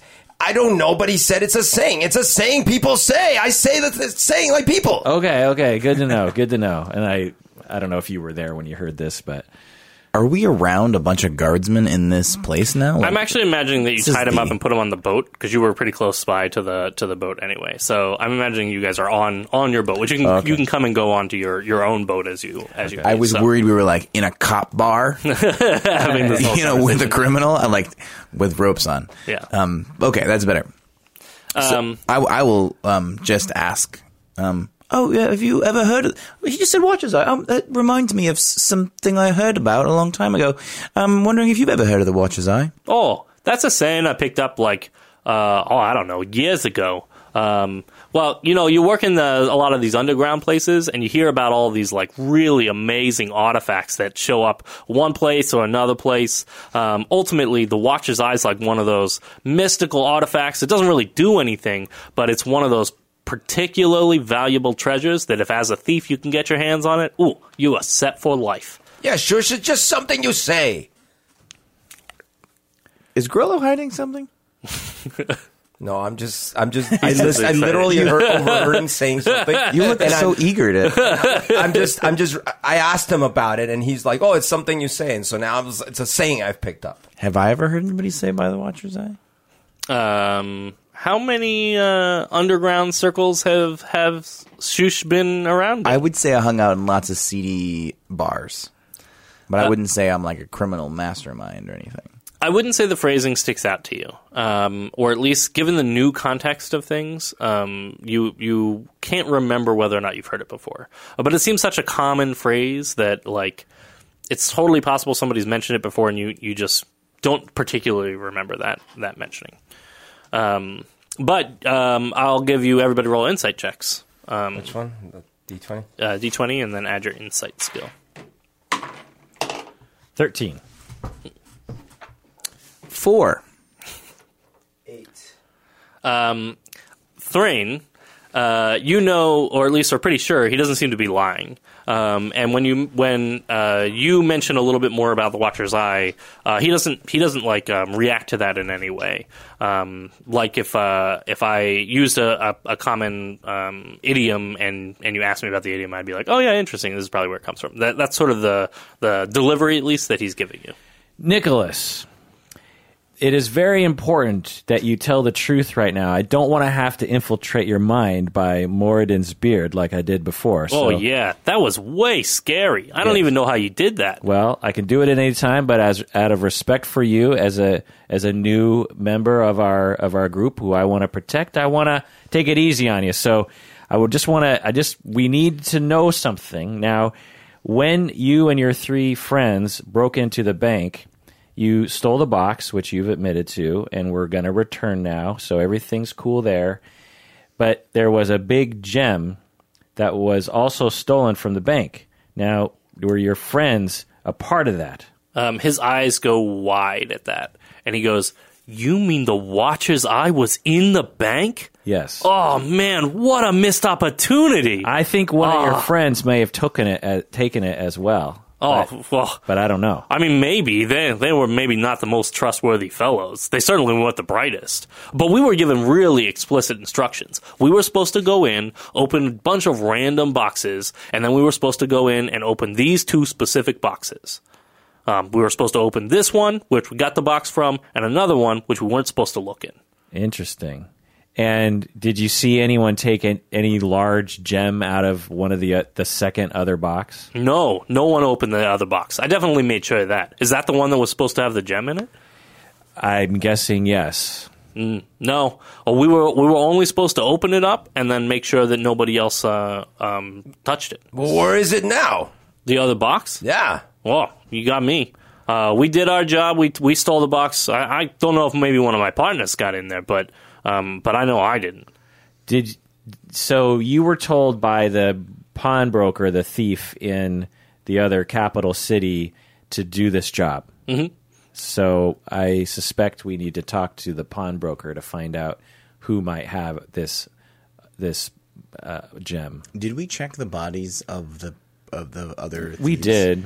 Two of them were burnt pretty bad. Um, the last remaining one that was run through, you did check his body. Okay, I was gonna say we could just go back to the island. And We watch. could. if it's worth it, that much money. I feel like Yeah, we we should do that on our way out. But I suspect that a a trailing thief was uh, snuck in and you know in the chaos and finished the job. I think you're probably right. Yeah, but we could check the bodies on the way out. Sure. Just due diligence. Yeah. Yeah. It's about a, day, a day's journey out of your way, but that's not a crazy length of time to to Wait a go, minute. go a little bit out. Hold on. Yes, Grollo. I'm not saying anything, but you're saying that they stole a box that had this thing called Watcher's Eye. Yeah. And he was mentioning Watcher's Eye to me, and there's no connection. There seems like there's a connection there, son. Oh well, that's fair. The Watcher's Eye is supposed to be this um, really valuable artifact. Um, it's something we in the other world use all over the place. Um, oh, not if the Watcher's Eye catches me, uh, or not not under the Watcher's Eye's watch. It is a saying. Um, it is a common saying. What does the Watcher's Eye do according to legend? Oh, well, a lot of people say that it's kind of a cursed item. Um, that if you get the Watcher's Eye, that you get a lot of money because you're going to sell it on the black market for a whole lot of money, but that it's also going to be sort of a curse. Anybody who's ever come across the Watcher's Eye is supposed to, well, they've all died kind of terrible deaths. Like the orc's thumb. Yeah. Um, and I, I am a little bit of a superstitious guy, so even if I had seen the Watcher's Eye, I'm not sure I would have taken it. But at the very least, I'd be real tempted. I mean, think about what you could do with like one and a half million gold. It's a lot of moolah. What specific curses have you heard have befallen the owners of the Watcher's Eye? Uh, let's see. Well, um, I heard one guy who I don't know whether or not they ever confirmed that he actually had the Watcher's Eye, but he said that he had it and he gave it gave it up, and he definitely bought a real big house afterwards. Um, but his house got burned down. Um, actually got burned down by a whole bunch of uh, a bunch of orcs that came, came and raided an entire town. what are the chances of that? Like you were just talking about. orc raids don't ever happen. Yes. Uh, seems like a random happenstance to me. Um, I'm concerned someone stole this gem. Who is in this town now? Uh, so we got to do something about that, or else this entire town is in danger. We do not want bad orcs in this town. Can I? Uh, am I near the captain at all? Uh, sure, you can find him on the dock again. I run out to him and grab him. um, oh, hello. So Moradin, god of dwarves. Oh, is this going to be a long sermon? Should I take out a seat or some kind of? Well, we can talk about that. the, the word, the word of Moradin has been known to enlighten people and give them strength in the darkest of nights. All right, all right, all right. And he kind of leans on the on the railing and he says, "Let me get a little comfortable." Well, let's start in Genesis 1 1. and there was darkness. No. Um, so I, Moradin, has spoken to me and given me an omen. I could tell you all the details, but let it be known that a fire is going to befall this town and orcs are going to raid the town, including a 10 foot tall orc that is going to perhaps kill everyone. You should raise the alarm, get the guards uh, posted, uh, evacuate the city. Bad things are coming. Uh, he gives you a, a, a long, hard look, um, and he goes. Is this something that the dockmaster put you up to? No. Some type of fun ruse played on the captain? No, I have seen it in in in in, an, in a vision from Moradin that a fire is going to befall this town and a orc uh, band is going to kill everyone. And here's the detail that hopefully convinces you. Do you know the gem that was stolen from the bank, sir? Um, I I know that there was a gem stolen from the bank. Do you know anything about this gem? Oh, I only know that it was probably a valuable one. It was very valuable, but it's known to have a curse on it. The gem is called the Watcher's Eye. Have you heard of such a thing? Uh, mm, no. The Watcher's Eye is a gem that, although expensive and, and can give the owner a lot of fortune for selling it, it has a curse on it that uh, burns cities and brings a band of orcs to kill everybody. That's a strange curse. It is a strange curse, but one of the people who had this gem in the past, the this is what happened, and I saw a vision that this would befall this very town. I think someone in this town has stolen that gem, and this curse is going to happen to the innocent people of this town. Certainly, you can on a you know you don't have to do a lot, but you know you need to protect your people, sir. Um, roll me a persuasion check. Um, while that's going, while this this whole thing is going on, are Shush and Grollo also there? Did they? Did you follow? I, I, I walk up during this time, and uh, as he's finishing his sentence, I haven't quite heard everything, but I walk up to the guy. I'm like, I have to tell you about my dream. That's perfect. So I got a I got a six persuasion. Can I help him with his persuasion? yeah. What do you? To What? give him advantage? I mean, oh, okay. I you just would- want to give? Uh, yeah, um, I, I want to just stand behind him and nod my head with my eyebrows raised. um, just looking very serious, Hmm. and uh, yeah, give me give me another uh, roll. Make it with advantage. Uh, ooh, 21. All right. Um, Powerful the, eyebrows. Thank you. That's some powerful eyebrowing. Um, uh, Eyebrows of re-rolling. uh, Shush and Grollo coming up and and and sort of uh, assisting you in that. Uh, the captain, uh, Captain Mrist, looks looks a little more serious about the whole thing, and he goes, um, "Well, I don't know if I believe in curses or or things of that nature, but um, you did help us out with with this other thing, and and uh, well, I am a fan of uh, well the the Moradin tribe, I guess, is a good way to put it. um, if if you believe that there's going to be an attack on the town, I'll double the guard for tonight. Thank you. Um, they're not going to be too happy about it. I hope hope you understand that. Uh, that's fine. I think you also should evacuate some of the people, the the weak and the the, the you know the little ones. Um, we'll keep a close watch. I don't think uh, anybody's going to come into the town and, and burn the whole thing down before we have a chance to react to it. Moradin's vision showed me as much. Um, Can I ask a question? Of th- Um, let me ask you: In your vision, did you notice any marks, any markings on the on the orc? Did I notice any markings? Um, the only thing you can remember from the vision is that the orc uh, he did have a, a very large spear. You didn't remember that very he vividly. had a large spear. um, and and you could see that he as as he stood and as he stared at you, you really could only see his outline um, because he was backlit by flames. Uh, but you could see his one eye, his left eye, uh, glowing red um, toward you. He had a glowing left eye. I should rec. I should. That should mean something, right? Yeah, give me a give me a um, history check.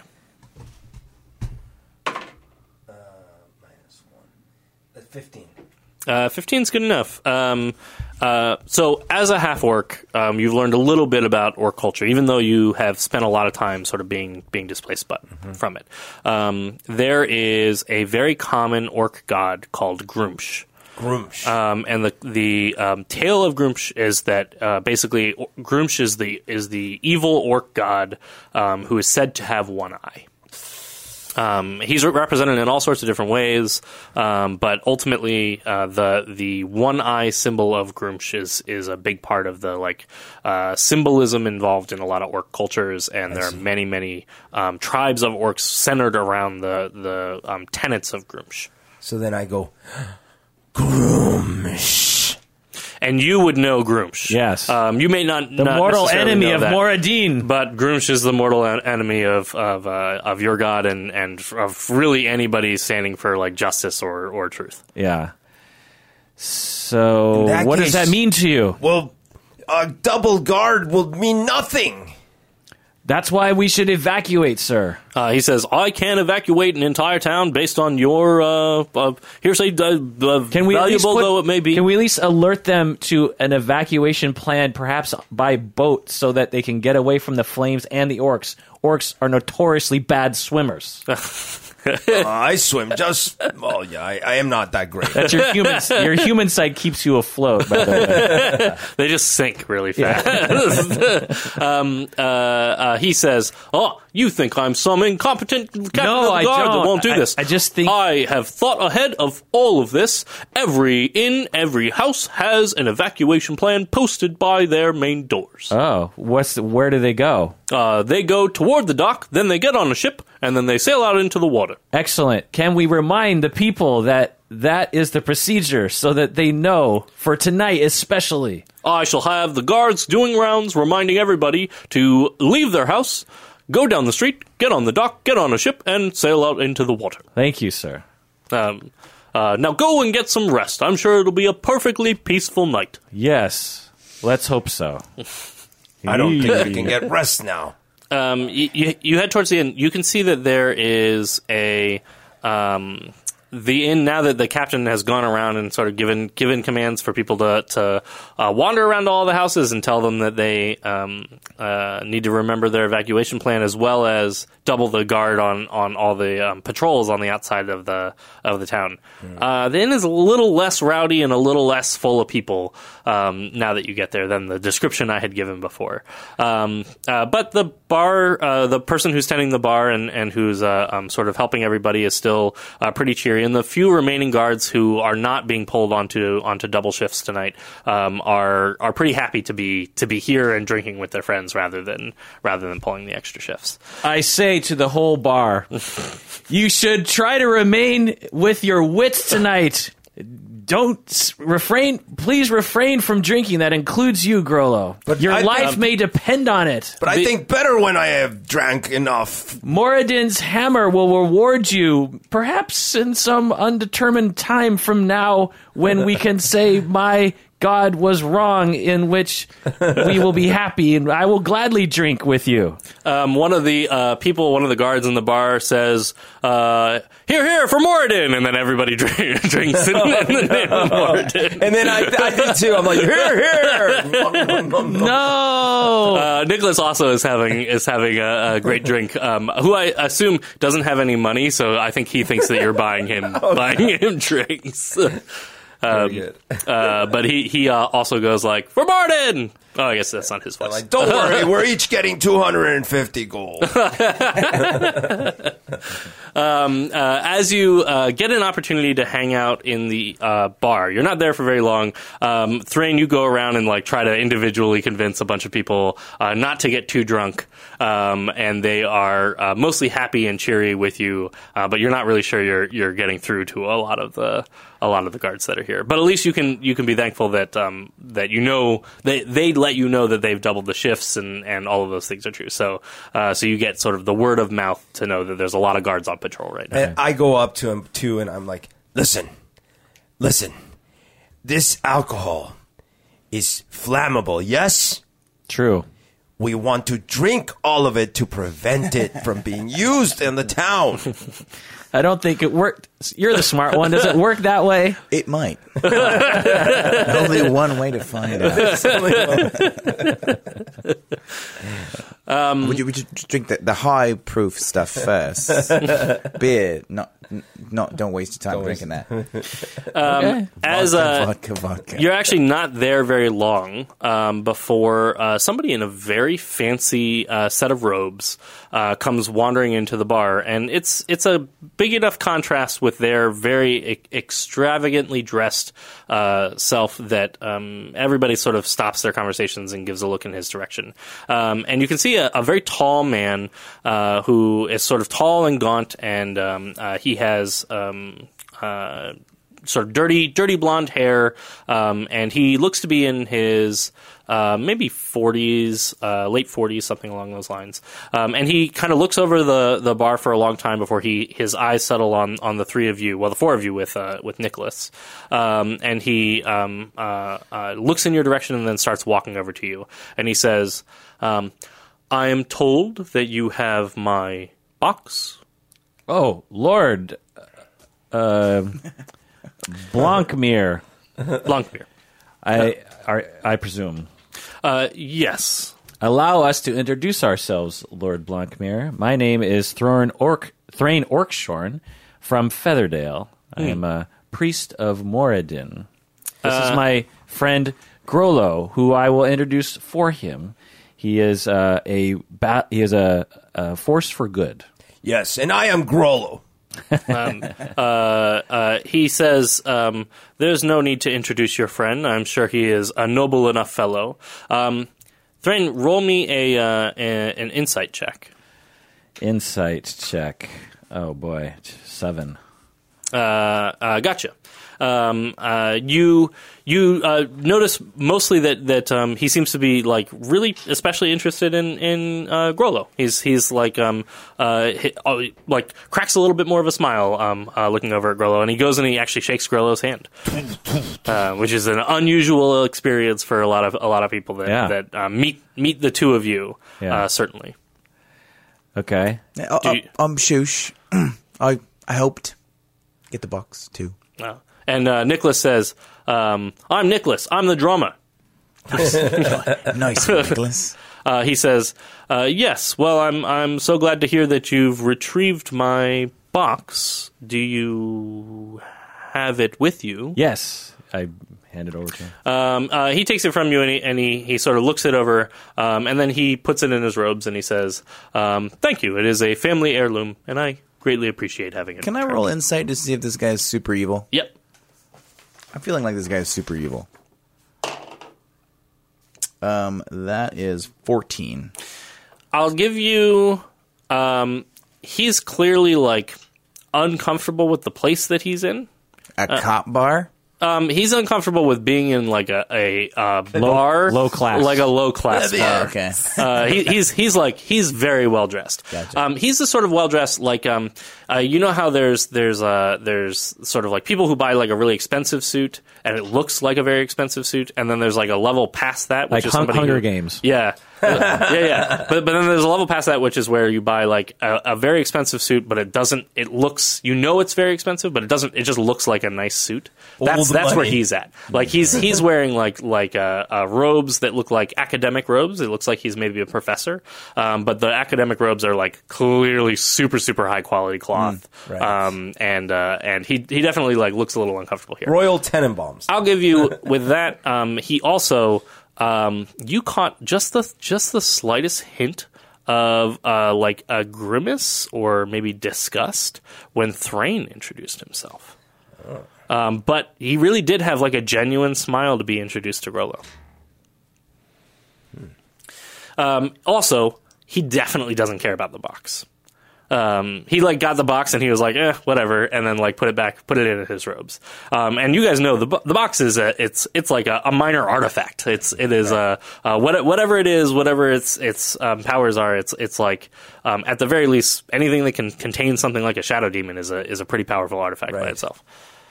Um, so uh, he he clearly doesn't care about that. Uh, he does turn to you and he says, uh, "Well, I have to thank you for taking care of, of this, returning my box to me, and um, uh, I'm wondering whether or not you know any further information about the story. Apparently, they broke in just to steal the box itself. Yes, we don't yes, know we- anything else. Yeah, well, we know nothing. we're still investigating it. Do you have any enemies who would want to take things from you or wish you ill? Huh, a man in my position and power? Yes, of course I have enemies. Um, I don't know anybody who would have specifically wanted to steal this particular box. Um, it is outside of the city where I usually operate, and uh, was really only here as a as a um, uh, a way to maintain business with uh, outer-reaching um, organizations. Did he hear me saying yes before I got shushed? Uh, yes, he did. Um, and he, he, he says, I simply wanted to know a little bit more about the mystery. I heard that um, apparently all the people involved in stealing the box had died. All of them. Yes, all of them have died. well, there's yes, All of them all have of them. died. Yes, Yeah, we saw them burnt and Yes. dead by a shadow that was Yes. kept inside of that box Uh, interesting. Some type of shadow. from the abyss.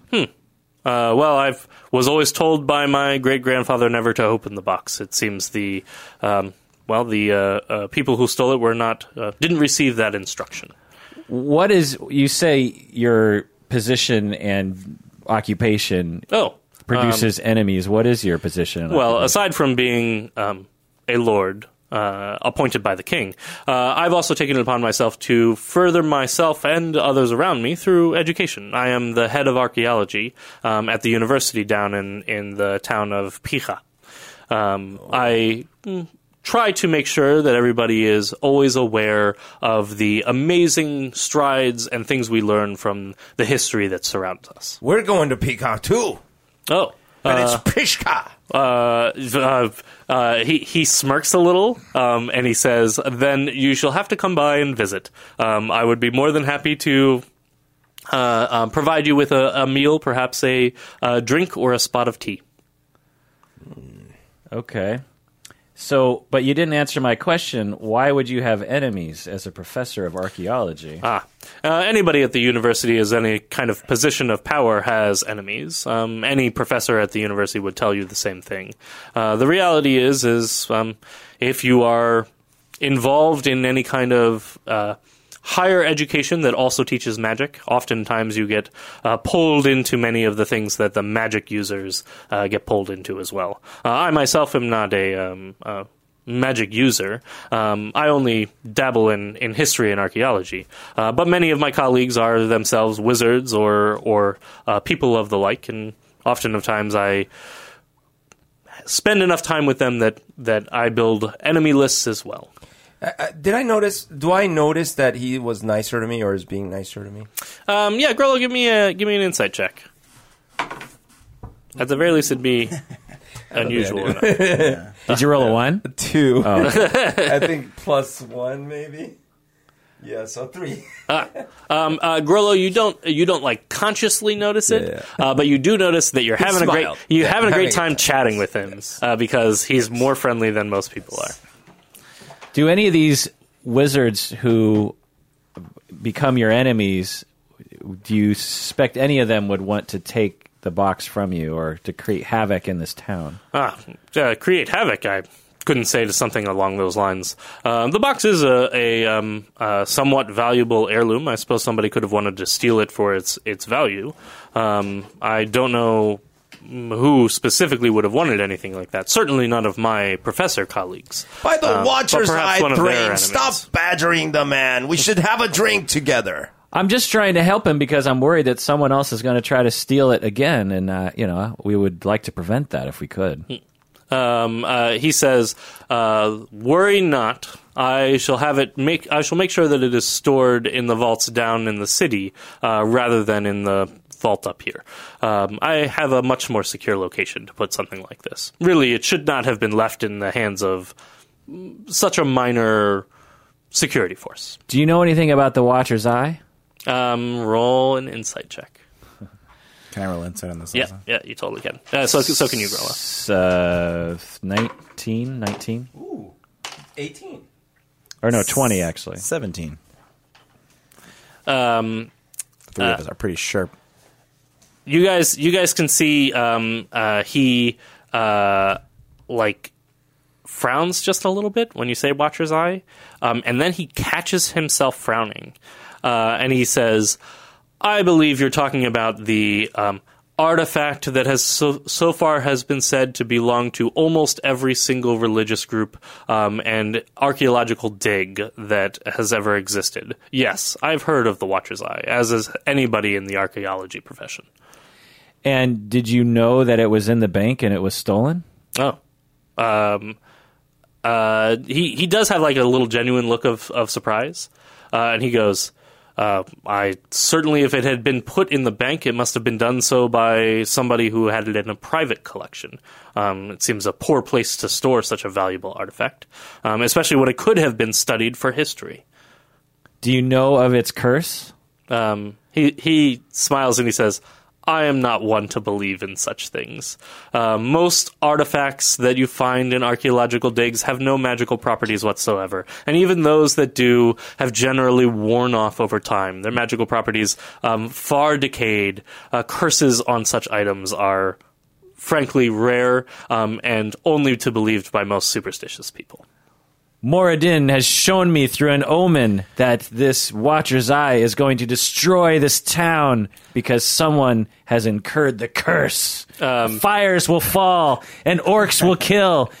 You should evacuate this town, Lord. Um, he he rolls his eyes just a little bit, um, uh, but seems to sort of hold his composure in the way only a noble can, uh, where he's both insulting you and also um, uh, holding holding his stature at the same time.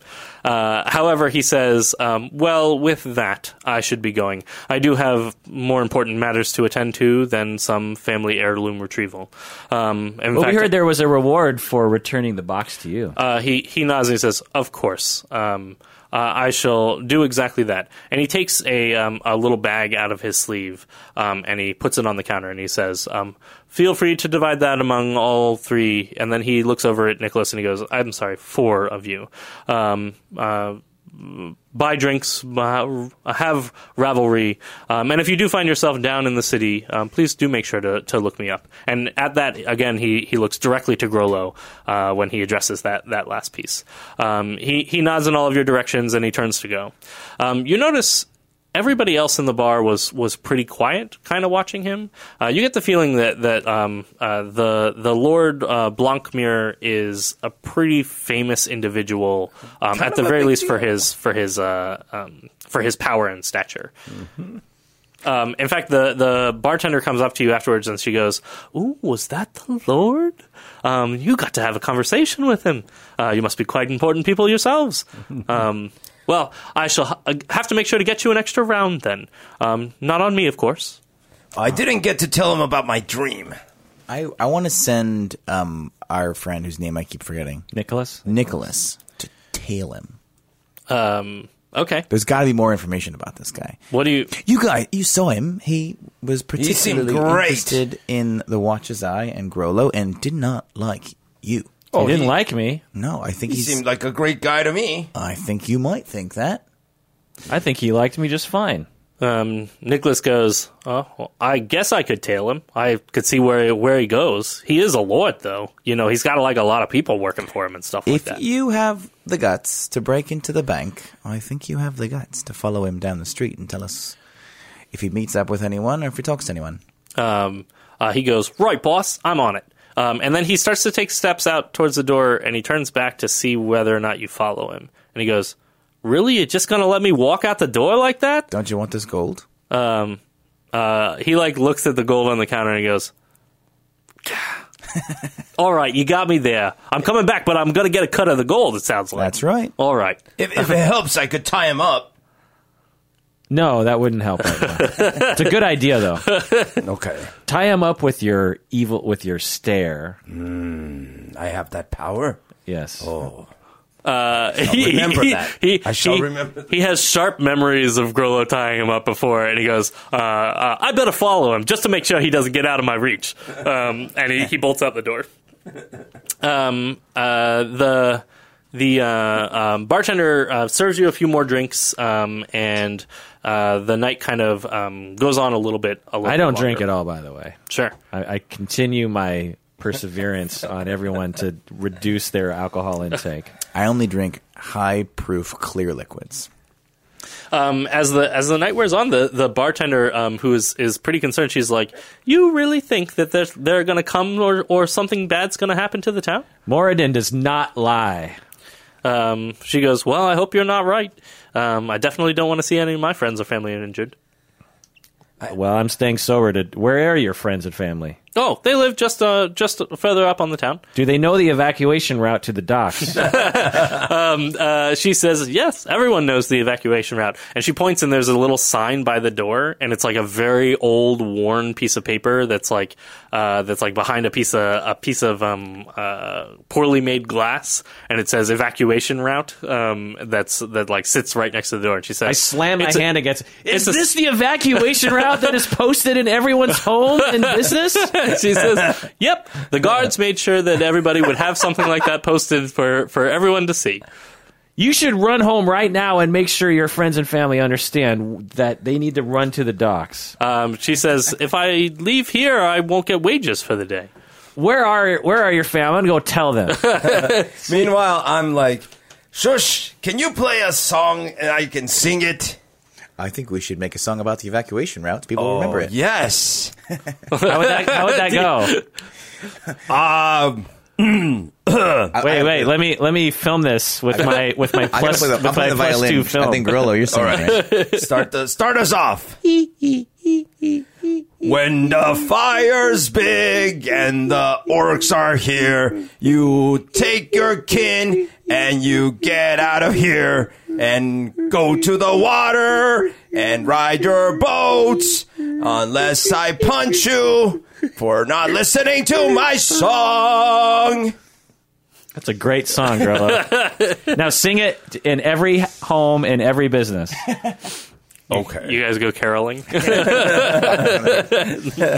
my hat off and hold it. We're a little, Everybody's. It is the middle of of uh, the Tumble Day celebrations. This is maybe like a new tradition you're starting for for Tumble Day. Um, uh, Nicholas actually comes back um, after about uh, half an hour, um, and he says. Uh, I tailed him for a little while, but he didn't really do anything. He like sort of ro- rode around the town a little bit, and then he, he uh, uh, showed up uh, towards a couple of shops and seemed to buy a couple of things, and then he decided he was done, I guess, and, and he took off. Uh, he headed south down towards the city. Um, but I did notice something about him.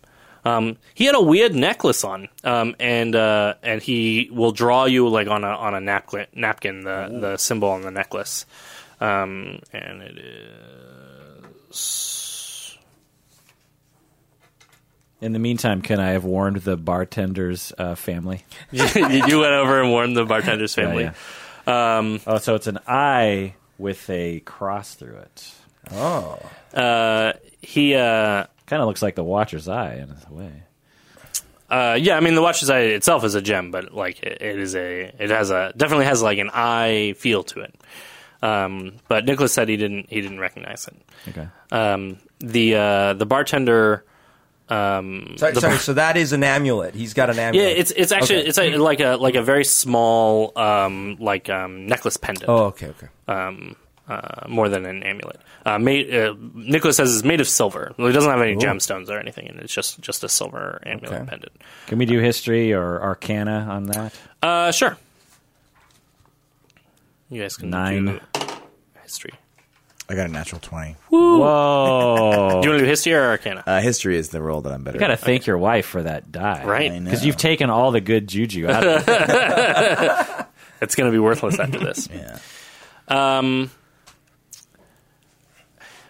with a with a natural twenty, um, the symbol is um, there are probably three or four dozen recognizable orc tribes um, around the the general continent. Um, they tend to operate. They're like nomadic tribes. They tend to operate on their own. They either live in um, in plains areas or in deep caves. Um, the orc tribes don't get along with each other. There's a general history around the area, and Grollo would know at least this part as well, um, where the the orc tribes are um, often warring with each other and have never been able to bind under any particular banner or under any particular um, common goal. Um, however, there is an old, ancient um, uh, set of orcs that comes from a time in history when the orcs actually all were together, where they all um, were banded towards a common goal, and that goal was basically conquer and destroy. Um, it was a goal under the the um, banner of Gruumsh, and it was a goal that was um, held together largely by a particular leader um, at the time, uh, whose name is, is largely kind of lost to history. Uh, but the symbol of that banner is this symbol. Um, it's not held by any current orc tribes. Nobody k- still operates under that banner. It's like an ancient, uh, an ancient banner for for orc tribes. So I should recognize that symbol, probably. Um, but you, you you actually wouldn't recognize the symbol because it's not a common uh, Oh, orc okay. orc knowledge now. But with a with a natural twenty in history, Shush, you you've maybe seen the symbol or you learned it in in school once a long long time ago. Uh, no orc tribes would ever. Uh, to your knowledge, Grollo would use that symbol um, as as their flags. As everybody sort of moved away from this sort of common binding um, uh, um, banner. Got it. And my knowledge of, of orcs is sort of secondhand. Your no- your knowledge of orcs is, I imagine, your knowledge of orcs is either secondhand. Um, it's through other half orcs you've interacted with, Right. or it's through times where you have been like attacking and Right, right. and uh, um, uh, like interacting in a very aggressive way with actual orc tribes, along with um, uh, Thrain, where the two of you have have like um, single handedly done some impact on on some orc tribes that have been within the area. Makes sense. I'll tell everybody about this. what? I knew he was up to no good. Um, at that point, so uh, um, Nicholas uh, takes his little cut of the gold, which, by the way, um, all of you get an extra 25 gold. Oh. Um, Wait, how much did we get earlier? Thirty. You got 30. 30. Um, and apparently, uh, 55. this guy paid you 100 gold for his box.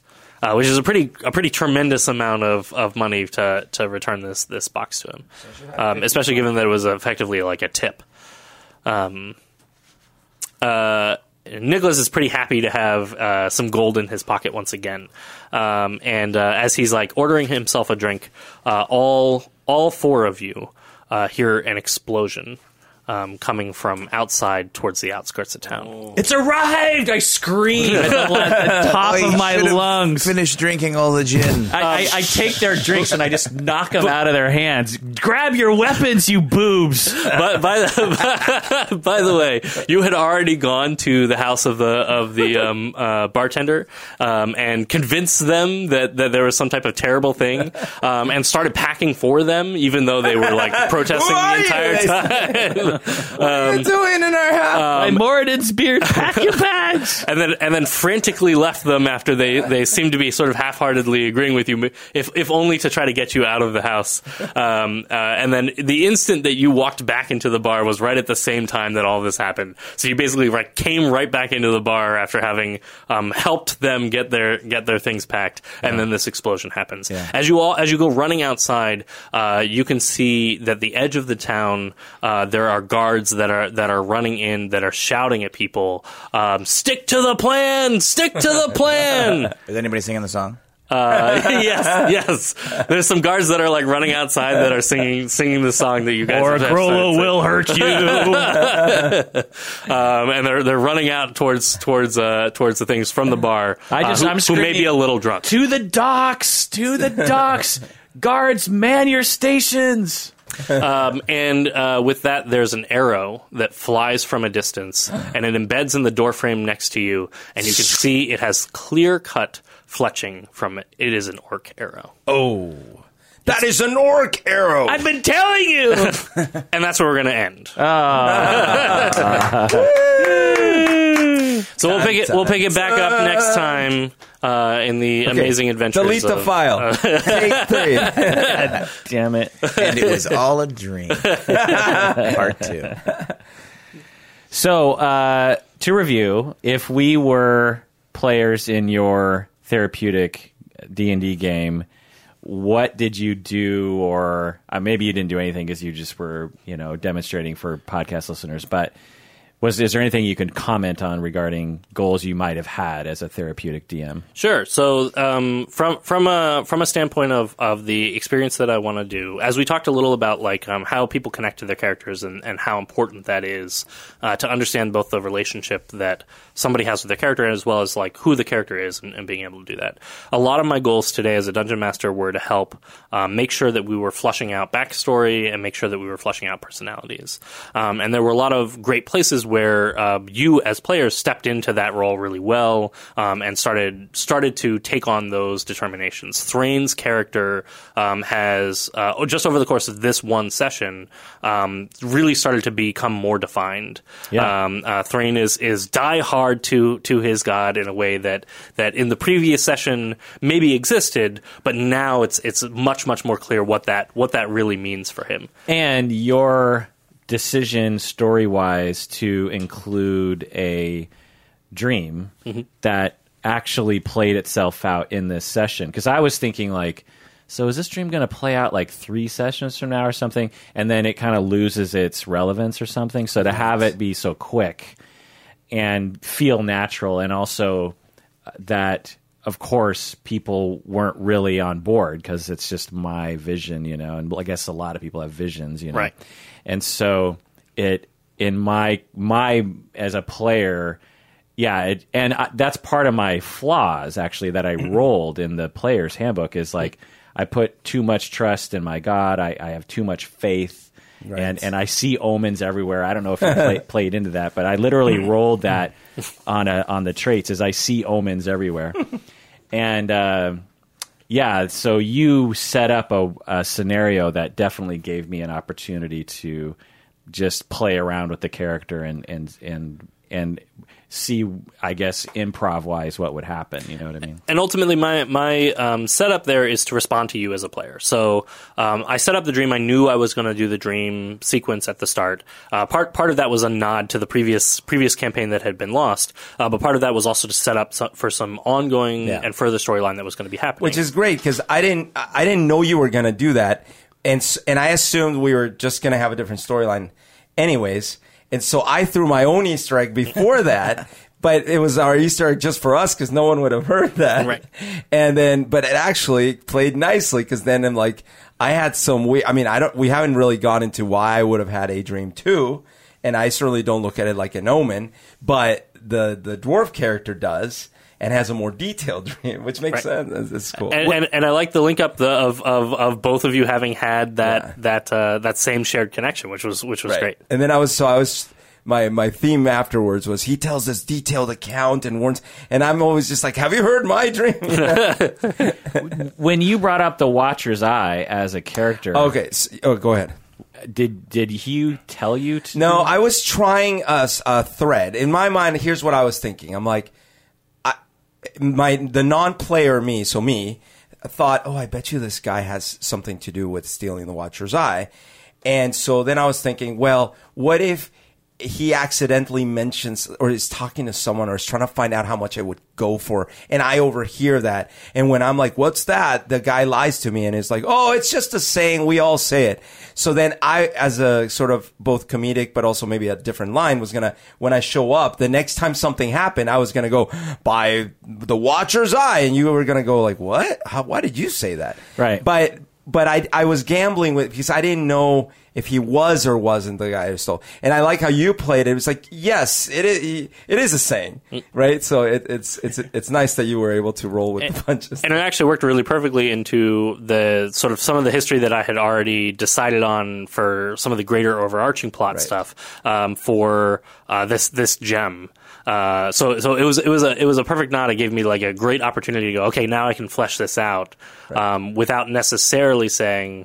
Uh, awesome! You figured it out. Here's the here's here's the, the, thing. the acting I was going for in that was uh, Grollo felt dumb or was made to feel dumb by Nicholas for not knowing this famous saying. Mm-hmm. And so then I was overcompensating by telling everyone it's a famous saying, you know, and, and that kind of thing. So just to get meta on this a little bit, in case people are missing it, so there's a dungeon master who is Adam, and the rest of us are players, and so we can only react officially to what the DM is throwing out. We can say what our characters do, and but the DM is the one who controls everything else. Berto became an, an auxiliary DM for a very short moment, and he so he essentially completely broke the rules of like a typical uh, game. I don't know if you know you did that. Well, I, I, I- I have throughout every time I've I've played, even last time we played, I tend I don't do it a lot, but I, I tend to fish a little bit. I'll, I'll fish. I'll put something out there. I think previously the fishing was within the realm Sure. of normal player behavior, but you invented that uh, the the NPC Nicholas who only he knows what's in his head. you actually in placed in his head an idea that completely could have screwed this I up. put the DM to a tough situation. Yes. which could have screwed up everything. But a flexible DM rolls with that. It just happened to actually mesh with it. Right. And you, as a DM, Adam, were are so good at this that, from my perspective, I was like, I was like, oh, you must have slipped him a note. I thought that same thing. to mention this because otherwise, why would a player just make up shit? like that's not how you play the game. Like you can't just make something up. And uh, so it was seamless. It, I think you know you could have as a DM been like, Berto, no, he did not tell you that. Like, So in you've I could have pulled him aside and be like, "Hey, can I blah blah blah?" blah Yeah, that would have been, Right. or slipped him a note, just like, Right. "Can I throw this in there?" Um, Uh, or, or you could have even just said, "So I'm about to say something. Is that cool? Does that screw up your timeline?" Right. No, that's fair because like some of them, like with the drums, that doesn't affect the storyline. No, right. But the uh, Because this Well- is like a major plot point. You know what right. I mean? But I do apply pressure, which is more acting, which is like Grollo often tends to not get the subtleties of subterfuge, right? So he's like, "Oh, well, I yeah. thought we said we were gonna." you know? So I think your uh, character is blending with your personality. yes, yes. You growlowed part of this story in real life. So, so there, there were a couple of things that ended up happening with that. Um, th- there's actually a, a term that Adam and I use for when somebody does that. We call that world building problem solving, um, where somebody basically like adds something into the world in order to solve a, a, an issue that's going on. So in this case, the issue is we don't know anything about the gem, and the thing you added into the world is now I, I'm adding in that I know something about this gem, Right. Uh, or that I know something about the relationship with with Nicholas and the gem. Meaning that the player is trying to get something or Right. The, The player city is, that my character is from actually knows everything about the Watcher's Eye, so I would already know that the Watcher's Eye Right. is actually worth a lot of gold, and in the curse, uh, it means that it explodes and shoots fire at everyone. right. So that would be world building problem solving. Um, usually it's the way not helpful. it, world building problem solving is um, not something that we want to do because we want you to to um, come up with solutions for the problems given the tools that are at your right, disposal. There are times where uh, where we will like yes and uh, some of the world building. Like in the example, a more extreme example that Adam just gave, um, I might respond to that with like, yes, your city does know about the Watcher's Eye, and here's what they know. Um, so rather than giving him the whole control over over that thing, I'm going to say yes to the to the offer that he's given, which largely doesn't make like a gigantic difference um, in the amount of information that I'm going to give. And, and his city might have the wrong idea. Right. about Right. Every city has a story about exactly. the Watchers. So then I can respond to it by going like, "Yes, your city, along with many other cities, all have a story about the Watcher's Eye." Or your your city's Watcher Eye, Watcher's Eye is spelled W O, the Watcher's Eye. Yeah, it's actually a different eye. It's a different Watcher eye There's lots of different Watcher's eyes. So, so, Yeah. so I, I might, I might say yes, and, and we call this sometimes a yes, but. Um, so I, I say yes to what, what you're offering, and then I'm going to change a, a small detail, or I'm going to change a piece to it. To, Wh- which to you add actually it. had to do because so my bet was wrong Mm-hmm. in that I thought he did know, and since he didn't, you had to go yes. But it is a saying, Mm-hmm. which is fine. So I was only illustrating this on purpose to show one of the foibles that can. Do you ever have to say? So, by the way, just so you know how we play this game, blah blah blah. Um, I have some players who come in and do so much world building that um, I have to put down some pretty clear boundaries on. On nope, that's not how that works. Um, I've had players that, that come in and, and say like, I pull out my sword of total destruction, and I go, you don't have a sword of total destruction. Uh, you actually don't have a sword. You're a wizard, um, uh, and and I, I need to like uh, direct them a little bit to where the rules to the to the game are. So there are times where where we need to. Um, uh, outline just a little bit more explicitly. Like Yeah. the, the way that it works is that you describe what you want your character to do, and the things that exist in the world you have to ask about before before Right. you can you can say, "Do I have a sword of ultimate destruction?" And then I can say, "No, you do not." Right. It makes Um, total sense because if you just sit down and you're not familiar with the ins and outs and the nuances, it might seem like, well, geez, we can all just make up anything we want. Exactly. You know, like Berto, when he did that, he thought he was actually following the rules of the game, right? You Well, thought- I mean, I, I, I- I- like I said, I, it's not the first time I've done this, but I thought I was taking. you didn't do it last time. not to not to that extent. But the, the thing is, like, I thought I was taking a, uh, the story in the direction he was going in, and Adding to it. and adding to it. Yeah, Right. and and I didn't. I, I actually didn't expect that he, because like sort of the way he was presented was he was sort of lying and he was a thief. So I was like, but but I miscalculated that. Oh wait, there could be another possibility here. you know. So I didn't actually think. I'm gonna put him to a decision. I just thought, okay, this is where this is going. So I'm gonna, I'm gonna say, and and in my mind, I was also creating like a sort of a humorous uh, thread for Grollo. Yeah. But if But- I if I had thought so- about it a little bit more, I would have been like, oh well, wait, it might not be him. Yeah. Interesting. So, to an experienced D and D player, as soon as you did that, and for Adam as well, we were just like, "What?" like it, we immediately knew, like that is weird. Like, how did that happen? Oh, he must have told because he's doing it with such assuredness, and the DM is responding well to that. They I must thought it have was a backstory thing. I thought for sure there was like a note passed, and I was feeling kind Oh. of jealous because like I want to, I wanted to get a note. I want to know what's happening. Whereas to you, since you don't play D and D as as often as we Right, do, right. you, it felt it felt like a rational. I'm thinking about it more like a play where I was actually expecting as soon as I said it for your characters to go, wait a minute, why did you say that? And instead, it, I had to point out, hey, by the way, I wouldn't have known that. And that's when you went, wait, how do you know? You know, like that thing? And so in my mind, I was just writing the play. you know?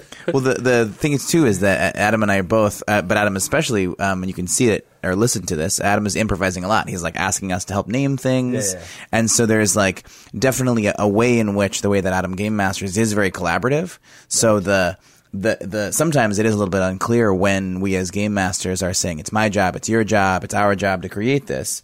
Um, and sometimes, especially when we're creating backstories with players in our groups, we are like, "What's the name of the city you're from? What are they known for? Um, tell me about the time you uh, had to escape your city when it was under attack." And they're just making up stuff left and right. Um, who is the name of the person you're going to meet today in our little backstory game? And then when we get into the game, we've had situations where players are like, "So here's what the guy's going to say to me." right. when like you're Right. talking to a dragon and I and the, the player will say, so then the dragon sees me and he says, oh. I remember you. Right. Like, no, the dragon's never seen you before.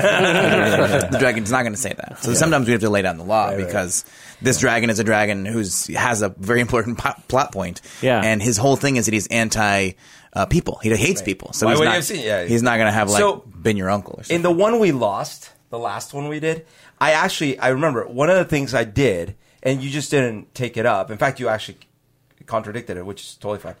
Um, when you first told us about the the orc that had that was there, or maybe I can't remember the sequence, I said, "Oh, that remind that some memory comes back," and in my mind, I was writing like a little backstory, thinking, "This is." That's the bloody serpent are the ones. My dad was a bloody serpent. That's what it was. My dad was a bloody serpent. So this brings back memories. And then you you said your father was not a bloody serpent.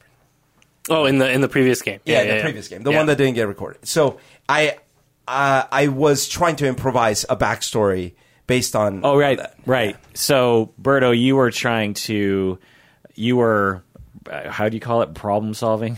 Uh, Yeah, world building. world problem building solving. problems. Yeah. Oh yeah, that's And- the old, that's the symbol from. and you were hoping to add to the story, or at least maybe even intuit what he was going to tell you. But he actually has a whole story that if you if that was true, it throws his his whole timeline. It's too critical Right. to allow that flexibility. And so last time when we played that we lost the audio, you just told him, no, no, no, your dad is not part of the Bloody Serpent. Right. Yeah, interesting. Um, and and sometimes that, that can be um, in the in the best of circumstances. I want to uh, be able to say yes or yes but to whatever whatever offer is put in, and then I always want to um, try to allow those kinds of moments to be maybe mistakes or misinformation that your character might know. Yeah. Um, so uh, th- this is something that happens to us all the time, where I like think I know a thing, and it turns out that I'm I don't actually know that thing. Yeah. Uh, so being able to like allow your characters, um, not everything you know about history is always going to be correct. Not everything you know about the, the cultures or the or the um, universe around you is always going to be correct. Right, right, Um, so being able to like have um, a, a variance in in the truthfulness of knowledge is a really important um, aspect. Also, Yeah. we're in a world that like doesn't even have a printing press. Yeah. So it's like how how is it possible that we can all know the same information anyway? It's probably the oral Right. tradition or like some handwritten Or dreams. right, right. Yeah. yeah. Yeah, I, I, I- I've just never thought that this is a challenge because everybody I've ever played D and D with knows this forwards and backwards. Like you don't just add details, you know. Like you absolutely have to ask the DM because, like, you, in fact, I would say that uh, the way that we've been playing has been even more collaborative than other DM'd games. But I could see with people who you know aren't experienced with that system, and pot- potentially people with you know uh, control issues or. what are you talking about? e- not- What's e- eagerness to win or something or to control the the story would would really I mean Berto you just it was you know a tiny issue. What you're describing you know in the kids that you work with I could absolutely see them sort of impulsively like just throwing it out there. And how you handle that I could just see being a, an art form. Well, what's really interesting is it actually comes up for experienced players too. Um, we see a lot of uh, players who have like playing been playing D and D for a little while, or or um, have like really fallen deep into like reading the monsters manual and reading all the all the like lore and stuff. And we make up a lot of uh, our own lore in our games and a, a lot of the the world building lore. And there's several pieces that that we'd like to change. For instance, not all chromatic dragons in our world are evil. Um, because it's one of the like defining features of chromatic dragons. They're all evil in, in the world of Dungeons and Dragons. But I don't particularly like the idea that like I can look at a, a a, a race of individuals and just assume they're evil. In the same way that I, I don't want to assume that, that all orcs are evil or all goblins are evil. Um, and so there's there's a lot of stuff that's sort of written into Dungeons and Dragons from a long, long time ago. Right. Um, that is like true of these of these individuals. These are all evil. These are all good. And I wanna I want in our games we often will break some of those those pieces. So there are times where there are players that that will go like you come across a red dragon and he says I'll help you and they're like nope red dragons are evil. I'm, I don't trust him and he's I already know he's evil and I'll say actually in this world. Um, that's not necessarily true, and I'll have to like really clarify what their character knows about the world, even though they, as a player, th- have a different set of knowledge. In that case, almost by knowing too much about D and D, they're like, "Oh, that's impossible." um, so they do do the same thing except that they do it based on off of an assumption of, of what they uh, a pre- previous set of knowledge that they, they believe is true. Well, I, so I have experienced something like that. I, I think I mentioned in the last one or the first one we did how uh, one of the set of people I played with many many years ago, uh, they were very geeky about the details of the physics of things and how realistic things were, and you could see that happening too, like where you're trying to DM something, and they're like uh, they're trying to correct you or second guess you because like no no a rope wouldn't do that or actually I have a rope and that's I have a real rope like that in real life and it would do you know like, like, well dude it doesn't work like that in this You know? and, in fact I remember that the, the debate between the DM and one of the players about they'd spend like a half hour debating Yeah, there's a thing called Rule Zero in D- in Dungeons and Dragons. You know what that is? no It's the DM is always right. like the customer's always right yeah, it's But like the there's a DM's like there's a rule. They, it it was an informal rule that they Mm. that they, was just passed around, and then I think they actually formalized it in some of the DM guides. Yeah. Rule zero is DM is always right, Yeah. even if it breaks the rules.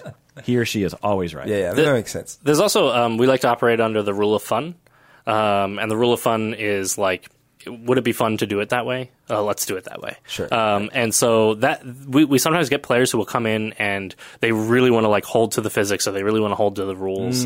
Um, and like a simulation like yeah Right. Um, and, and the thing that we will often do is let them be successful at situations where they might not have been successful otherwise, or let a situation be more successful than it could have been otherwise. And, and they get to see how um, I changed the rules in order to make it more fun, even though it didn't have to be. So, Well, correct me if I'm wrong, but you're framing it as is this more fun instead Right. of like are we following the rules? Right. You know, it, it's you're just saying. So is this is this a more fun way for you to do this? And Yeah. then they, they have to answer the question like, oh, is this supposed to be for fun? I didn't know this game was for fun. I'll also So- get players that like try to explain stuff, and they actually make so much sense that I will then incorporate it into the game. Like, oh, I bet it's because according to the genealogy, this is the way that it worked. Yeah. Like, that's right I'm like writing notes down. incorporate that later. that probably is true. there was one video game that uh, has had many iterations. I won't name it, but they, uh, the running Grand Theft Auto. the running we should physics. just guess a bunch of games. You're ruining my DM story. the the no, but the running physics in the game were totally unrealistic in the first I don't know few versions, right? Um, and then in a latter version, they tried to make it really realistic. And then players didn't like it. right? Yeah. It's like, well, it depends what you're trying to optimize for. Right. And and that happens a lot in video games where you have to say, well, yeah, no one can jump this far in reality, but you, if you can't, then it's not fun. This is like the bag storage issue in video games. Right. So like it's not fun to figure out how how much stuff you can actually Oh fit in your bag. That's like not a fun game to all. play. Have you played the latest Zelda? Uh, yeah, yeah, yeah. So I love it. I love it. The only thing I don't, because Zelda didn't used to do this to me, Mm-hmm. is the inventory management. And uh, some games do it at first, but then quickly you get enough extra slots. This one, it's like you got to get these Korok seeds to get, get some more slots. And I'm like, I guess, but that's the only part that I'm like, it's a pain. You, know? Yeah. Do you have a chest you can put stuff in? you have a home you can buy, and in the home you can put a few things, but not a lot. Not a lot. And there might be other things. Maybe there's something I haven't found, but like right now, I have this problem where I have all these swords in my inventory. I like all of them, and then I find another awesome one, and I gotta like throw away the last least awesome one, and it's sad. yeah, and, and in Skyrim you can buy a home, right? Right, And in Skyrim, my my home was just a junkyard, just a oh, junkyard of Right, like right, right. potions and Everything. armor and I mean, swords and if you're gonna go pseudo realistic, that is at least a nice compromise. But Zelda used to be, you know, most Zelda games. What I actually liked about it is when you get the boomerang, that's the boomerang. I mean, might, there might be a silver boomerang later, but it's two boomerangs, not dozens and dozens of boomerangs. Mm-hmm. You know, and so that they changed it. It's a lot more Skyrimish in that sense, but without some of at least so far without some of the abilities to just not Yeah. worry about the inventory. I mean D and D got around that. They just had bags of holding. yeah. Yeah. So you just like a Literally, I just put it, put whatever in this Yeah. in this bag, and, and then they made yeah, and they all made the rules like you reach in and just think about what you want, and it comes to your hand. Like Yeah. like you didn't have to rummage around. in And it. then they did make physics where, like, if you put a bag of holding inside another bag of holding, it's like, a, I, li- I like this idea that like yeah, the what ba- would happen? Did it like rip rip It, time it, and space? it actually it actually um uh does like rip a hole in, in time and space and, And it like opens a portal to a nether world or something like that. and you Yeah. get sucked in or something. yeah. yeah um uh, you can do it with a portable hole and a bag of holding there's a whole bunch of And stuff then about that somebody actually designed an arrowhead that had a small um, bag of holding and a small portable hole, so you could hit somebody. And There was they- like like a glass thing that held them next to each other, so that when it when it hit, they, they like collapsed in, and then made a portal, ripped open a portal, and sucked the person inside Oh of my the. God. technically totally ridiculous. The rules say it's possible. So um, I can just imagine the dungeon master who first came up with bag of holding, and they were they like they had the players that were like, well, how many? Ca- let's see, if an arrow weighs this much, how many arrows can I wave? And, and I, I just imagine the dungeon master going like, you all have a bag. The bag is magical. You put whatever you want in the bag. Everything weighs the same. Done. Yeah, you like- want an arrow. You just Um, how think do of I arrow. get what I want to get out of the bag? Um, if I'm, You, if you I'm- think of it. You think I, of I it. might and cut my hand if I'm reaching Nope, around from magically a sword. appears in your then- hand. Uh, perfectly fine. Let, let's move on. What about Yeah. arrows? Same thing. They're pointy. um, and then later on had to deal with the problem of like, oh, well, if I have this amazing magic bag, can I put like an infinite number of magic bags inside of magic bags? And I just imagine him put, like putting his head in his hand. You rip a and going like, yeah. You, no, everyone dies. Causes a pro- everyone dies. Game's over. Uh, that's great. well, so I've created a bag inside of a bag. yeah. Well, thanks for DMing Adam, and thanks for coming over, Adam, to play. This is always a good time. us. The, I I got a lot of emails from people saying that they love it. Uh, I'm sure the people who hated it just didn't listen. they probably didn't send. You gave a emails. warning at the beginning. If you don't want to listen to D and D, stop listening. but you know, when you love D and D, you just and you have fun people that you can listen to playing with such a great story. I thought today, us. honestly, Adam, today's story was so good. Like the Yeah? was I don't know if like it was Oh, just yeah. made for me or something because I was pretty dominant. But I just have to say, like the the characters, it's totally my style of just like improv of people and you know and intrigue and but not super complicated, you know, Yeah. and options, you know, like I, well, tell me like. What did you think we were going to do with Nicholas? Um, I thought you were going to turn Nicholas in. Uh, really, honestly, I thought you were going to turn Nicholas in, and uh, Now you have to I have change to, the I have story. to change some of the story now because of that. Um, uh, but you guys, I, I, I think that was like a super interesting uh, decision to make, and so I, I wanted to like, yeah, okay, if if, if Nicholas is going to be a part of this, then I'm going to have to get better at my Boston accent. Um, I and- wanted him to order a beer. I really was. Like, I was waiting when you said I want to get drinks. I was Yeah. like, oh, I'm going to get to hear him say beer. Hey. Well, Pock the car. Yeah, car. I want a beer. I Yeah. can't do. Beer over he, he, here. he can Yeah. he can park the cot right outside and order a beer. Um, I just want to hear Berto's Boston accent again. I'm from Boston. It's amazing. well, uh, yeah. So again, game2grow.org. Go there and uh, sign up for the email list to get the Critical Core. Depending on when this comes out, it might actually already be out. The Kickstarter, anyway. And please take care of yourself. All three of you, tell us and the listeners why people should take care of themselves. Adam, what do you think? um, because you are a very important part of your life. Ah, what about you, Adam? Because people want you around. And what about you, bro? because by the Watcher's Eye, you deserve it.